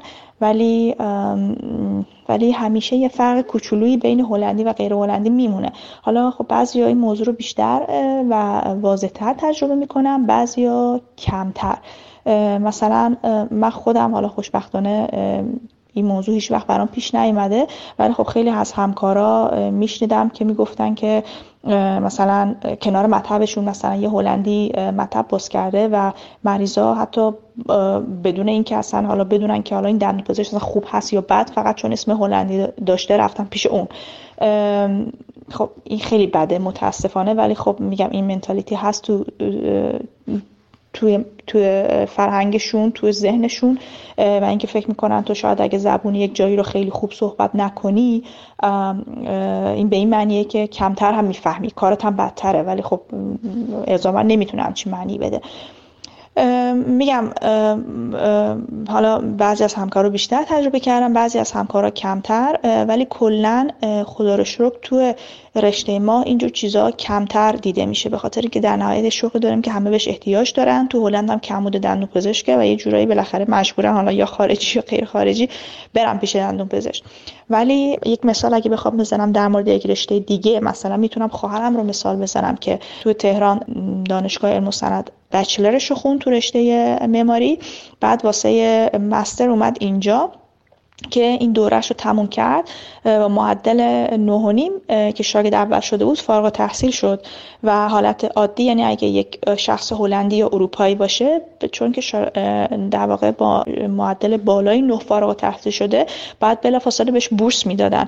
ولی خب خواهر من یعنی اینو اصلا بدون تعارف هم بهش گفتن که چون از ایران میای و به خاطر تحریم هایی که هست این بورس به تو تعلق نمی‌گیره. و خواهر من بدون اینکه بورس بگیره رفت دکترا بخونه.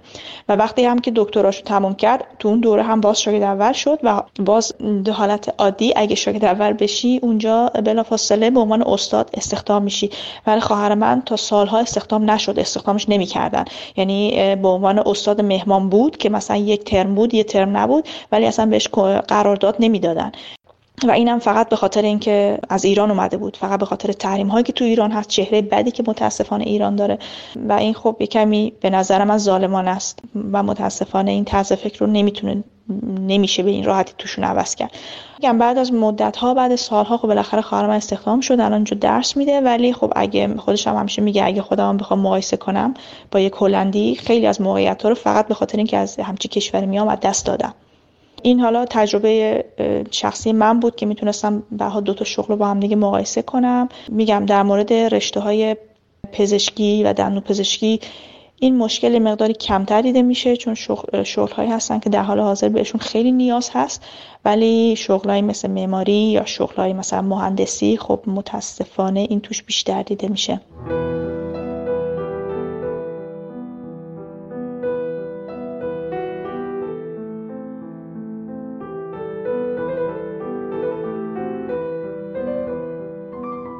دکتر علیرضا آشوری دندون پزشک و روزنامه نگار هم چند سالیه که در کشور کانادا زندگی می‌کنه. از علیرضا هم خواستم تا از شرایط دندون پزشک های مهاجر به این کشور برامون بگه. اینکه آیا در پروسه تایید مدرک تحصیلی یا محیط های درمانی تبعیض میان دندون پزشک های بومی یا دندون پزشک های مهاجر از کشورهای مختلف اعمال میشه یا نه؟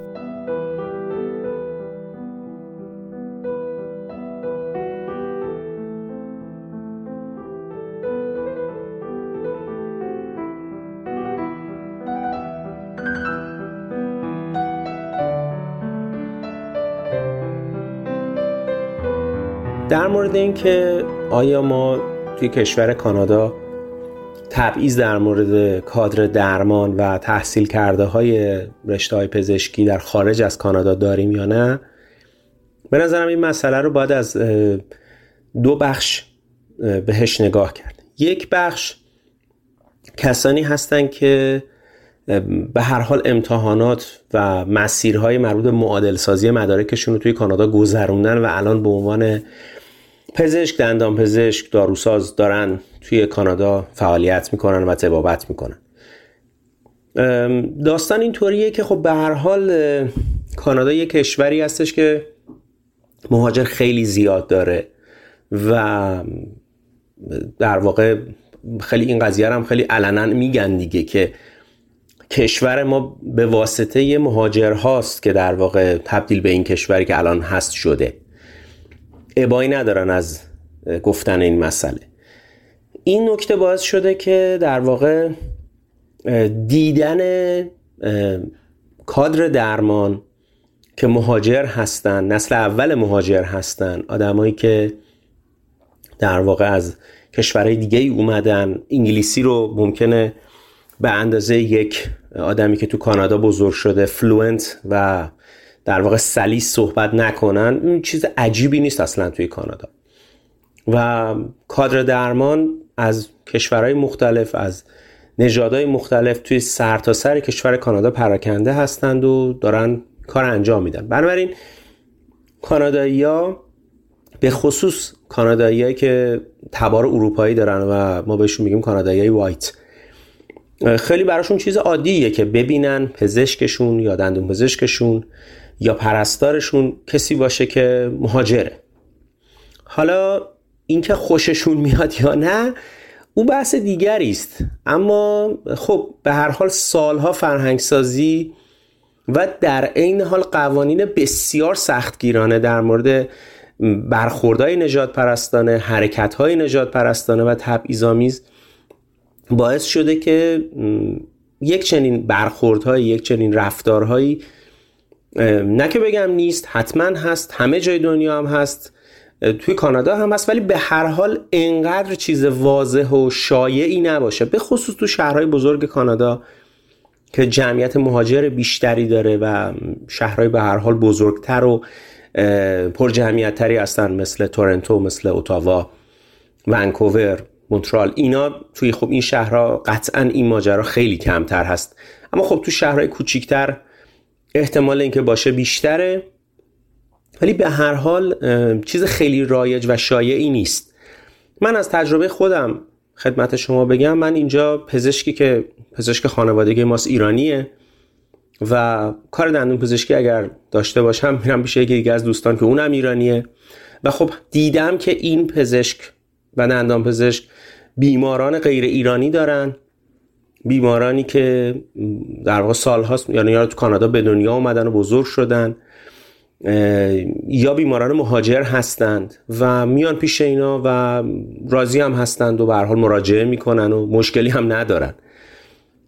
خودم تجربه رفتن پیش یک پزشک غیر ایرانی رو داشتم توی کانادا که یک آقای دکتر مهاجر چینی بود. و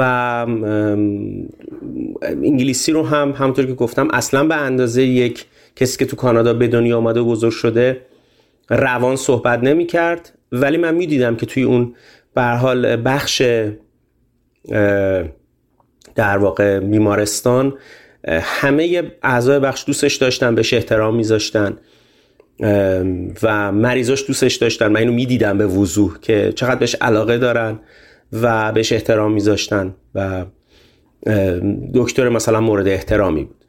بنابراین من فکر می‌کنم ترکیبی از قوانین بسیار سفت و سخت و بدون در واقع اغماز در مورد بحث نجات پرستی و تبعیض از یک طرف و اینکه خب کانادا کشوری است که هر ساله تعداد بسیار زیادی مهاجر داره می‌گیره و شما وقتی که توی یک شهر بزرگ کانادا راه میرید انواع و اقسام زبانها رو دورورتون توی خیابون میشنوید.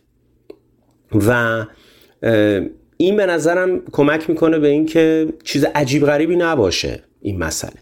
من یه نکترم به این داستان اضافه کنم. خب کانادا روی کردش نسبت به مهاجرین یه مقدار با کشوری مثل امریکا متفاوت هست. کانادا برخلاف امریکا اساسا تشویق می‌کنه که مهاجرین فرهنگ بومی خودشون رو حفظ بکنن. تا جایی که مخل قوانین در واقع دولت کانادا و استان و اینا نباشه هیچ مشکلی با اینکه شما قوانین شما آداب و رسوم و زبان و فرهنگ کشوری که ازش اومدین رو حفظ کنید خب واقعا نداره. اینجا اغلب مهاجرین کامیونیتی ها یا اجتماعات کوچیک کوچیک کوچیکی برای خودشون دارن و خیلی وقتا در قالب همین کامیونیتی ها کاراشون رو انجام میدن و بسیار پیش میاد که شما وقتی وارد اون کامیونیتی میشی اساسا می‌بینی که به زبان همون خودشون صحبت می‌کنن. در مورد ایرانیا کاملا این مسئله هست. شما مناطقی از شهر تورنتو هست که شما اساسا نیازی ندارید که بخواید انگلیسی صحبت بکنید. همه دارن فارسی حرف می‌زنن. می‌خوام بگم که این تشویق به این که شما فرهنگ خودتون رو داشته باشید و دلیلی نداره که به همش بزنید به نظرم این مسئله باعث شده که داشتن لحجه غیر از لحجه انگلیسی که در واقع لحجه امریکای انگلیسی است که تو آمریکای شمالی صحبت میشه و دیدن چهره هایی غیر از چهره کانادایی های اروپایی یه چیز خیلی عادی شده باشه توی کانادا. و به نظرم این مسئله کمک کرده به اینکه برخوردهای نجات پرستانه برخوردهای تبعیض‌آمیز کمتر باشه در کشوری مثل کانادا نسبت به امریکا. در امریکا باز در حدی که من می‌دونم بیشتر تشویقشون بر این است که شما سعی کنید آمریکایی بشید. یعنی اون چیزی که بودید و هستید رو سعی کنید کمرنگتر بکنید و بیشتر سعی کنید وارد یک کامیونیتی بزرگتری بشید. خب وقتی همچین نگرشی وجود داشته باشه طبعا این مسئله می‌تونه تنش بیشتری ایجاد کنه. در مورد کانادا می‌تونم بگم مجموع اینا باعث شده که برای مهاجرین به نظر شخص من کشور بهتری باشه و از اون طرف هم خب شما اگر یه نگاهی به ترکیب هیئت دولت کانادا بندازید می‌بینید که یه تعدادی از مقامات ارشد و بلند, بلند مرتبه کانادایی مهاجر هستند و مثلا وزیر دفاع کانادا یک مهاجر هندی سیک هست و حتی مثلا خب می‌بینید که با همون دستار سیک ها مثلا همیشه میاد تو جلسات حاضر می‌شد. یا مثلا خدمت شما عرض کنم رهبر حزب New Democrat کانادا باز همینطور. یک در واقع یک آقایی هستش که هندی سیک هست و با همون دستار و با همون شمایلی که همیشه از سیک های هندی ما دیدیم میاد و در مجلس حاضر میشه. بنابراین من فکر کنم این مجموعه کمک کرده این سیستم کمک کرده که کانادا از این جهت کشوری باشه با کارنامه قابل قبول. و خب به طور اختصاصی در مورد کادر درمان هم می‌تونه این قضیه تعمیم داده بشه. قطعا برخوردهای ناخوشایند وجود داره قطعا برخوردهای نجات پرستانه و تبعیض‌آمیز وجود داره. اصلا امکان نداره نباشه. ولی مطمئنا نسبت به خیلی کشورها توی کانادا این قضیه کمتر هست.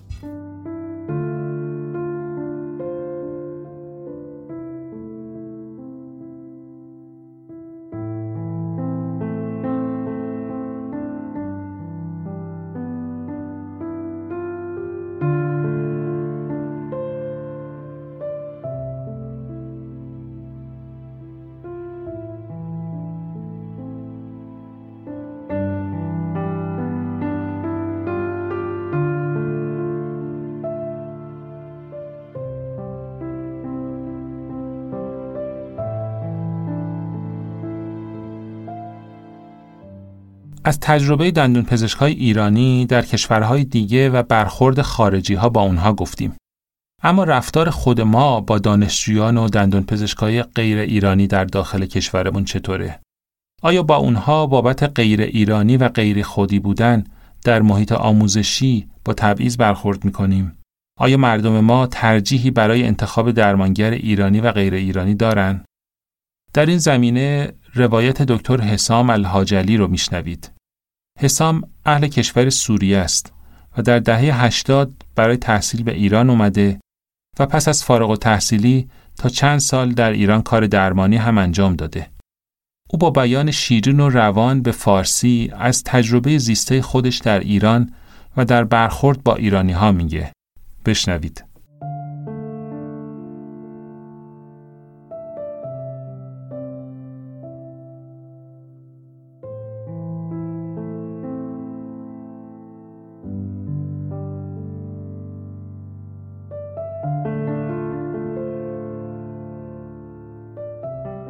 سلام.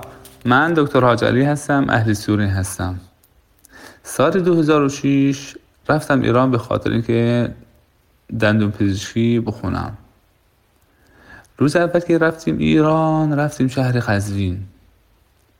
شهر قزوین اون روز یادش بخیر روزی برفی بود. خیلی برف می اومد هوا هم سرد بود. ما هم که غریب هستیم رفتیم اونجا منتظر بودیم یه حسی غرباتی داشته باشیم. هیچ چند روز اول واقعا روزهای سختی بود.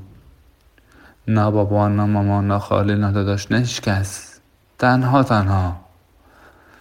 تو خوابگاه که همشون چینی بودن ژاپنی بودن پاکستانی بودن. نه فارسی بلدی نه زبان خودشون هم داری این باید باشون یکم بسازی. حالا رفتیم سمت زبان انگلیسی. انگلیسیمون خیلی هم خوب بود و بهتر شد. با لحجه های چینی و ژاپنی ها و کره ها خلاصه باشون ساختیم. اما که باش نساخته بودیم غذا. یادش بیخیر خورمی سبزی چند روز اولش خورمی سبزی خوردیم. اصلا نتونستیم بخوریم. اصلا خوشمون نمیاد بهش اصلا عادت نکرده بودیم. هی دو سه ماه که گذشت دیدیم قرمه سبزی غذای خیلی خوشمزه و خیلی عالی. بعدش من که ازدواج کردم به خانم می‌گفتم تا غذا قرمه سبزی باشه. یه قرمه سبزی برام درست می‌کرد. دو قضوی که زبون که تموم شد این سه ماه زبون خوندیم رفتیم سمت پیش اون هم سه ماه هست. تا اون که شد رفتیم دانشگاه. من رفتم دانشگاه علوم پزشکی شهید بیشتی و با بیست دو نفر ورودی. آدم خیلی باهوش و زرنگ باید بتونی باهاشون راه بری دیگه. درس نیفته از درس. همش درس میخوندم. درس میخوندم که خدا رو شکر بیشتر ها رو پاس می‌کردیم. به غیر از یه درس. یادش بخیر بیوشیمی دو. که دکتر من انداخت. یا من خودم افتادم ترم چهار بود و اینکه من افتادم نتونستم اون پای رو بدم دیگه. علوم پای دیگه ندادم شش ماه فرصت دارم. رفتم سوریه و ازدواج کردم. واقعا دستش در نکنه. اون استاد که منو انداخت یا من افتادم نمی‌دونم. هر خلاصه که افتادی دیگه. ازدواج کردم و برگشتم سوریه. در شیش که پچی دار شدم پچی دار که شدم باید کار کنم دیگه اینکه به بابام بگم پول بهم بده خرج بده اهلش اصلا نیستم باید برم خودم سر کار و کار کنم کار ترجمه و مرجمه ترم شیش بود ترمی هفت رفتیم سر کار مطب ترمی هفت شروع کردم تک تک. یه ترمی هشت شروع کردیم درست کار کنیم و سمت مطبا کار دندون و کشیدن و عصب کشی اون چیزا. چند سال دیگه که فارغ تحصیل شدیم و اصل کار شروع شد. صبح تا شب سر کار. جالب این که تو دانشگاه این که من ایرانی نیستم هیچ احساس غربتی نداشتم با من همشون انگار ایرانی هستم هیچ احساس غربتی به هم نداده بودن. انگار ایرانی هستم. از همه لحاظ. یعنی بگم که من ایرانی نیستم اصلا اونطور نبود. من ایرانی بودم. و تا الان هستم. درسته که زبانم کم ضعیفه. ولی هیچ احساس اینکه غیر ایرانی نیستم اصلا نداشتم. هم سر کار هم تو دانشگاه. اصلا با بیمارا مثلا دوست بودم. اینکه رفتار دکتر با بیمار نبود. رفتار دوتا رفیق بودیم با هم بیماران. و تا الان که من چهار سوریه هستم سال 2018 برگشتم سوریه. الان 2022 دیگه. یه چهار سال همه بیماران خیلی از بیماران با من تماس می‌گیرن تو واتساپ و تلگرام و چیزها از من می‌پرسم که کجای دکتر؟ بخوام دندونام درست کنیم. کجایی بیایم پیشتون میگن دیگه سوریه. تشریف بیاین سوریه در خدمت شما باشیم. خلاصه که اینکه می‌خوام بگم ایران کشور خودم بود. روزهای خیلی خوب بود تو ایران. یادش بخیر که رفت. و اگر قسمت باشه ما دوباره بریم ایران. به شماها ایرانی عزیز سر بزنیم و همدلی کنیم. انشالله روزهای آینده روزهای خوبی باشه برای همتون. ایران پرقدرتتر بشه و جای بهتری بگیری تو جهان. خود ایران هم می‌گفتن ما جهان سومیم. ولی ایرانی ها که تو بیرون ایران نرفتن و رفتار غیر ایرانی ندیدن بگن اون رفتار که مردم ایران که دارن جهان بیشتر از جهان اول. با ساختمون و ماشین چیزها نگاه نکنیم. با خود مردم و مهربونی, مهربونی مردم و همدلی مردم نگاه کنیم که آدم های صادق هستن. و آدم های خوب هستن. ایران برای خودم و بیشتر مردم سوریه ایران کشور اوله. صادقانه. مردمش صادق دروغ نمیگن. که اهل دروغ باشن نیستن. بالاخره تک که اینجا و اونجا هستش ولی در کل همه به ایران احترام می‌ذارن. و به مردم ایران. هر جا باشین موفق باشین. و از اینکه زبونم یک کم ضعیفه از شماها عذرخواهی می‌کنم. به همه ایرانی ها من سلام میرسونم. خیلی دوستتون دارم. موفق باشین خدا حافظ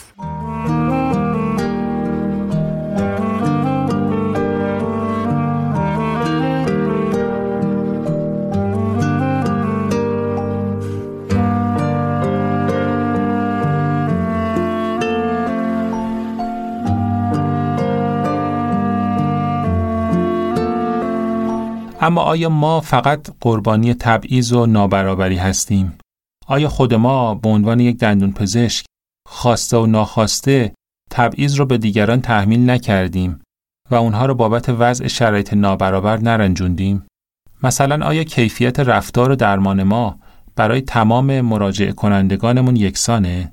یا آیا به عنوان یک دندان پزشک بعضی مواقع مایل به برخورداری از شرایط نابرابر و تبعیض‌آمیز نبودیم. مثلا اینکه چون دندون پزشک هستیم و بیشتر درس خوندیم و موقعیت اجتماعی بهتری داریم انتظار داشته باشیم خدمات بهتری دریافت کنیم و در جامعه با همون رفتار بهتری بشه. آیا این رفتارها خودشون نوعی از تبعیض محسوب میشن یا نمیشن؟ اجازه بدید روایت خام دکتر نسیم هاشمیان رزیدنت اندوی دانشکده دندان پزشکی تهران رو بشنویم. که از تجربهش در درمان دو بیمار با سطح اجتماعی متفاوت و رفتار دوگانه‌ای که ناخودآگاه با اونها داشته میگه.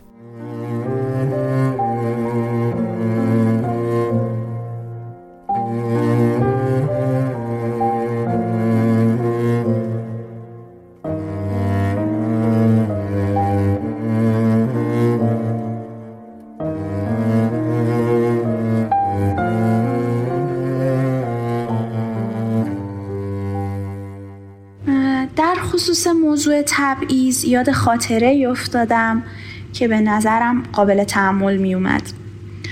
یادم میاد در یکی از کلینیک ها مشغول کار بودم در اون شیفت کاریم بیماری به کلینیک مراجعه می‌کنه که پوشش و ویژگی ظاهری اون خبر از سطح بالای اقتصادی اون بیمار می‌داد همه پرسنل کلینیک خصوصا مدیر کلینیک که دندان پزشک هم بودن برخورد خیلی ویژه‌ای با اون بیمار داشتن و احترام خاصی براش قائل بودن. همه بسیج شده بودن که رضایت کامل بیمار جلب بشه و همه چیز برای اون به بهترین شکل ممکن انجام بشه.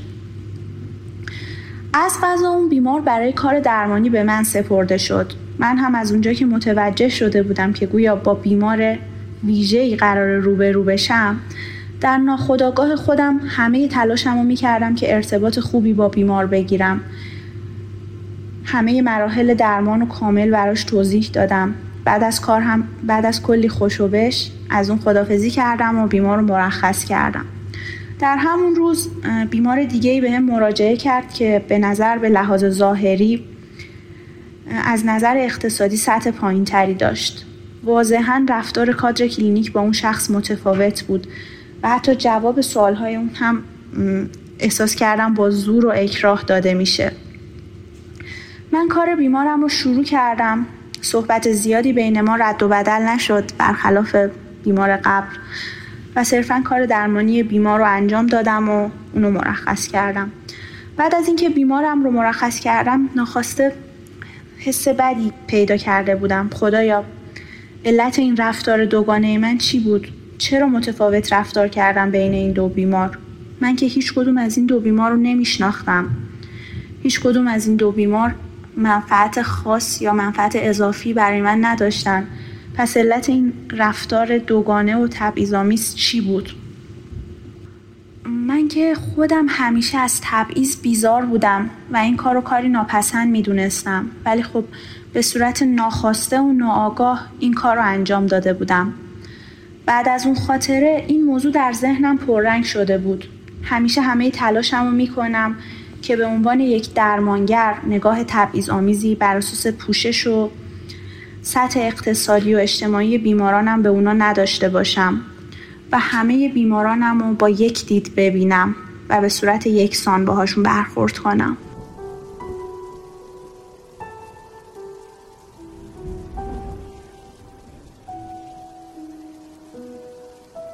در ادامه همین بحث دکتر وحید آخشته متخصص رادیولوژی دهان، فک و صورت تجربه زیسته خودش رو از شرایطی روایت می‌کنه که ممکنه خود ما دندون پزشکا عامل تبعیض باشیم.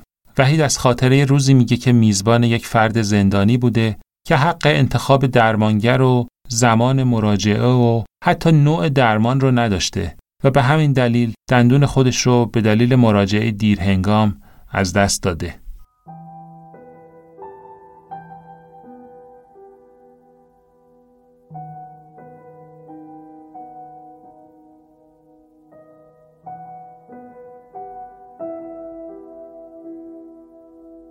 تبعیض یه مسئله به اصطلاح دو سویه است برای من. یعنی اینکه ما به عنوان یک دندان پزشک و در مورد مسائل مرتبط با رشته تحصیلی و کار و شغل خودمون هم می‌تونیم مورد تبعیض قرار گرفته باشیم تجربیاتی داشته باشیم از اینکه در حقمون تبعیض قائل شدن و هم می‌تونیم عامل تبعیض باشیم یا جزئی از سیستمی باشیم که اون سیستم عامل تبعیض هست. من دوست دارم بیشتر راجع به بخش دوم صحبت کنم و در واقع مثالی هم که در ذهنم هست تجربه عینی خودمه و مربوط میشه به 7 سال پیش که اتفاقا یه عصر پاییزی بود و در یکی از درمانگاه های اطراف تهران مشغول به کار بودم. یه آقایی رو تحت شرایطی اوردم به درمانگاه. متوجه شدیم که اون آقا مجرم هست زندانی هست. و مشغول گذروندن دوران حبس خودش هست. بعدا که مراجعه کرد برای معاینه خب به حال خودشون اظهار می‌کردن که نه ماه یا ده ماه هست که مترصد گرفتن یک وقت در واقع درمان دندان پزشکی از اون سیستم مدیریت زندان هستن. خب یه مقداری به فکر فرو رفتم و فکر کردم شاید اگر نه ماه یا ده ماه پیش مراجعه می‌کردن این دندون قابل نگهداری بود دندونی که دیگه باید کشیده می‌شد. بیشتر در واقع فکرم و ذهنم مشغول به این داستان شد و فکر کردم که این آقا در چه شرایط بغرنجه. به این خاطر که خب اولا حق انتخاب پزشک رو نداشت. و فقط به بعضی از درمونگاه هایی که معتمد اون سیستم حالا مدیریت زندان بودن بایستی حتما مراجعه می‌کردن. به عنوان یک بیمار حق انتخاب پزشک نداشت. همونطوری که خودش اظهار می‌کرد حق انتخاب زمان درمانش رو هم تقریبا نداشت و در واقع به دلیل همین محدودیت زمانی و محدودیت مالی که داشت حتی حق انتخاب نوع درمانش رو هم به نظر من نداشت و خیلی شرایط در واقع تبعیض آمیزی بود. مضاف بر اینکه خود درمانگر هم حالا چه پزشک و چه دندان پزشک در این شرایط ممکنه که یه مقداری اکراه داشته باشه حالا از درمان فردی که به اصطلاح مجرمه. علیرغم تمام آموزش هایی که ما دیدیم در مورد اینکه تمام انسان ها در واقع بایستی از خدمات بهداشتی و درمانی به صورت یکسان بهره مند بشن. و این حق همه انسان هاست ولی فکر می‌کنم که خودمون وقتی در این شرایط قرار می‌گیریم یه مقداری بالاخره یه ذهنیت منفی نسبت به کلمه مجرم یا کلمه زندانی البته به نادرست چون در جایگاه درمانگر هستیم میگم به نادرست ممکنه که داشته باشیم. و فکر کنیم که هر کس که مجرمه مثلا خطرناکه و این موضوع به روی ذهنیت ما تاثیر می‌ذاره. حالا ممکنه بعضی از همکارانمون منو سرزنش کنن چون به هر حال ما همیشه این تصور رو راجع به خودمون داریم و دوست داریم فکر کنیم که بیطرف هستیم. اما به هر حال این موضوع تاثیر می‌ذاره. همونطوری که وجود یک سابقه کیفری روی وجوه دیگر زندگی اون آدم مثل پیدا کردن شغل محل زندگی یا دسترسیش به خدمات اجتماعی تاثیر می‌ذاره. قطعا به نظر من روی دسترسیش به خدمات بهداشتی و درمانی هم تاثیر می‌ذاره و به هر حال یه موضوعیه که سیستم آموزشی چه به صورت رسمی چه به صورت غیر رسمی باید یه فکری به حال این داستان بکنه. ما به عنوان یک درمانگر از یه بیمار چقدر باید در مورد سابقه کیفریش بدونیم چقدر باید باهاش معاشرت کنیم تا بتونیم بر اون تبعیضی که در ناخودآگاهمون وجود داره غلبه کنیم. فکر می‌کنم اینا مسائلیه که خیلی مهمه. و بتونیم بر اون ذهنیت منفی خودمون غلبه کنیم تا در نهایت بتونیم درمان مطلوبی رو به اون شخص به اون آدم و به اون انسان ارائه کنیم. خیلی از این افرادی که به اصطلاح مجرمن انقدر تحت تاثیر این تبعیض ها قرار گرفتن که نه تنها در دوران محکومیت خودشون حتی بعد از دوران محکومیت هم به صورت خودخواسته کاملا کاملا به صورت خودخواسته ممکنه که در واقع امتناع کنن از مراجعه به درمانگاه ها برای انجام درمان های پزشکی یا دندان پزشکی. فکر کنم که این وظیفه سیستم آموزشی ما و خود درمانگر هست که یه فضایی رو فراهم کنه که این تبعیض ناخودآگاه در واقع از بین بره و این افراد هم بتونن به راحتی از خدمات بهداشتی و درمانی منتفع بشن. البته که من فقط دارم راجع به این بخش ذهنیتش صحبت می‌کنم. وگرنه حالا اون بخش های مربوط به امکانات و سخت افزاری شاید نیاز به برنامه ریزی های دقیق تر و برنامه ریزی در سطوح بالاتری داشته باشه که خب خارج از عهده درمانگر هست.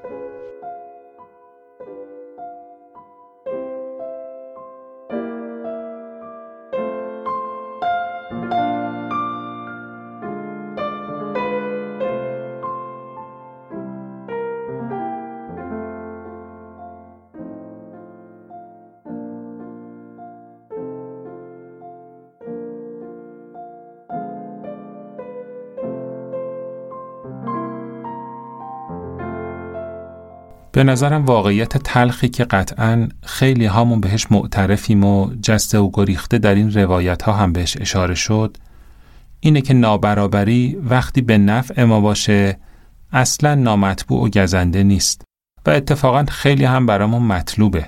معمولا هم یک توجیه و توضیح براش در ذهنمون دست و پا می‌کنیم که به عذاب وجدان دچار نشیم و بگیم این حق ما بوده تا از این امتیاز برخوردار باشیم یا از فلان فرصت استفاده کنیم. در آخرین روایت پادکست دکتر کاوه کازمیان متخصص رادیولوژی دهان، فک و صورت به همین نکته اشاره می‌کنه و خودش رو بابت تجربه برخورداری از یک فرصت نابرابر و تبعیض‌آمیز به چالش می‌کشه. بشنوید.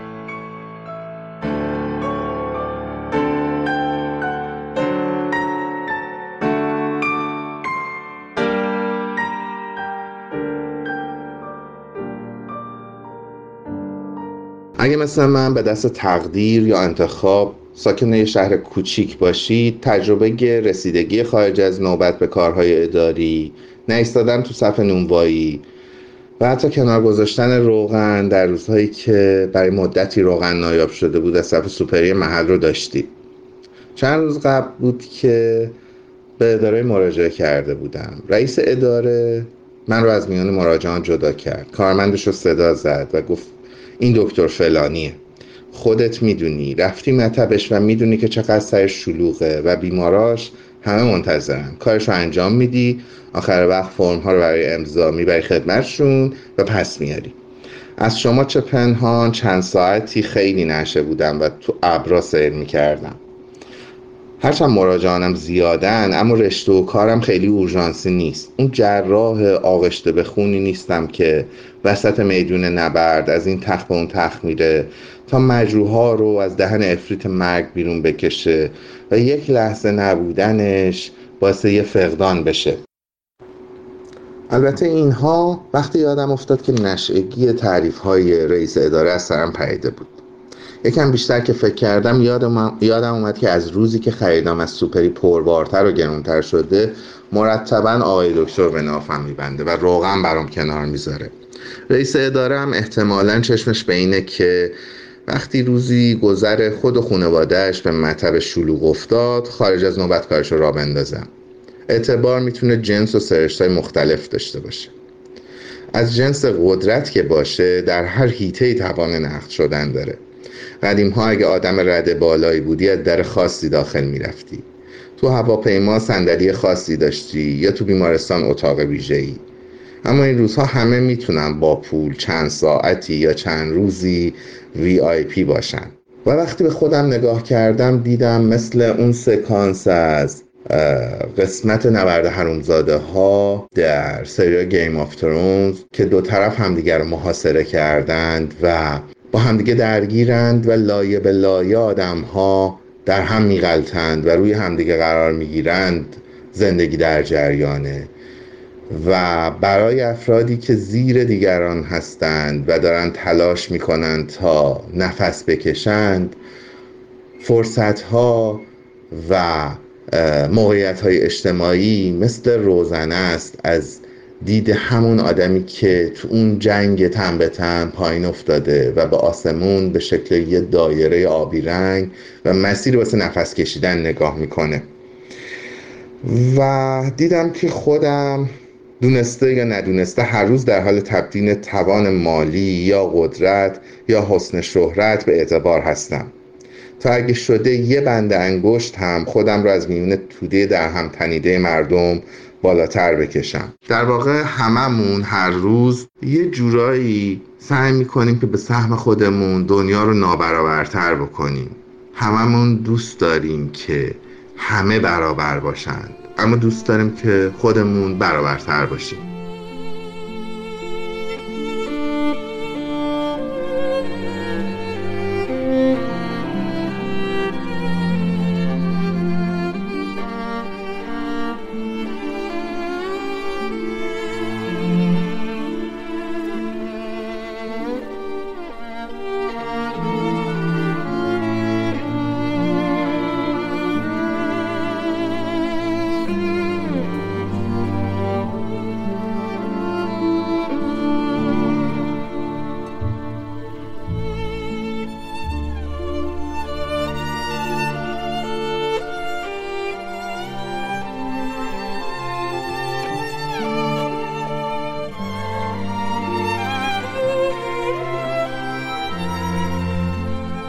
پنجمین اپیزود پادکست بیستوری هم به پایان رسید.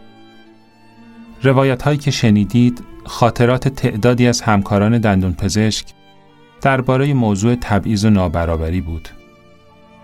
همونطور که اول پادکست هم تأکید کردم این روایت ها تجربه زیسته و شخصی تعدادی از دوستان من به عنوان دندون پزشک بود و قابل تعمیم به کل نیست. درباره موضوع تبعیض باید خیلی بیشتر از اینها صحبت کنیم و البته بشنویم. به گمانم نابرابری در طی سالها به جزء جدا نشدنی از وجود ما تبدیل شده. طوری که واقعا مطمئن نیستم بدون تبعیض بتونیم زندگی کنیم. اما حالا که همه ما صدای آزادی داریم، باید سعی کنیم به تدریج از بند نابرابری هایی که وجودمون رو فرا گرفته یا به ما تحمیل شده رها بشیم. امیدوارم.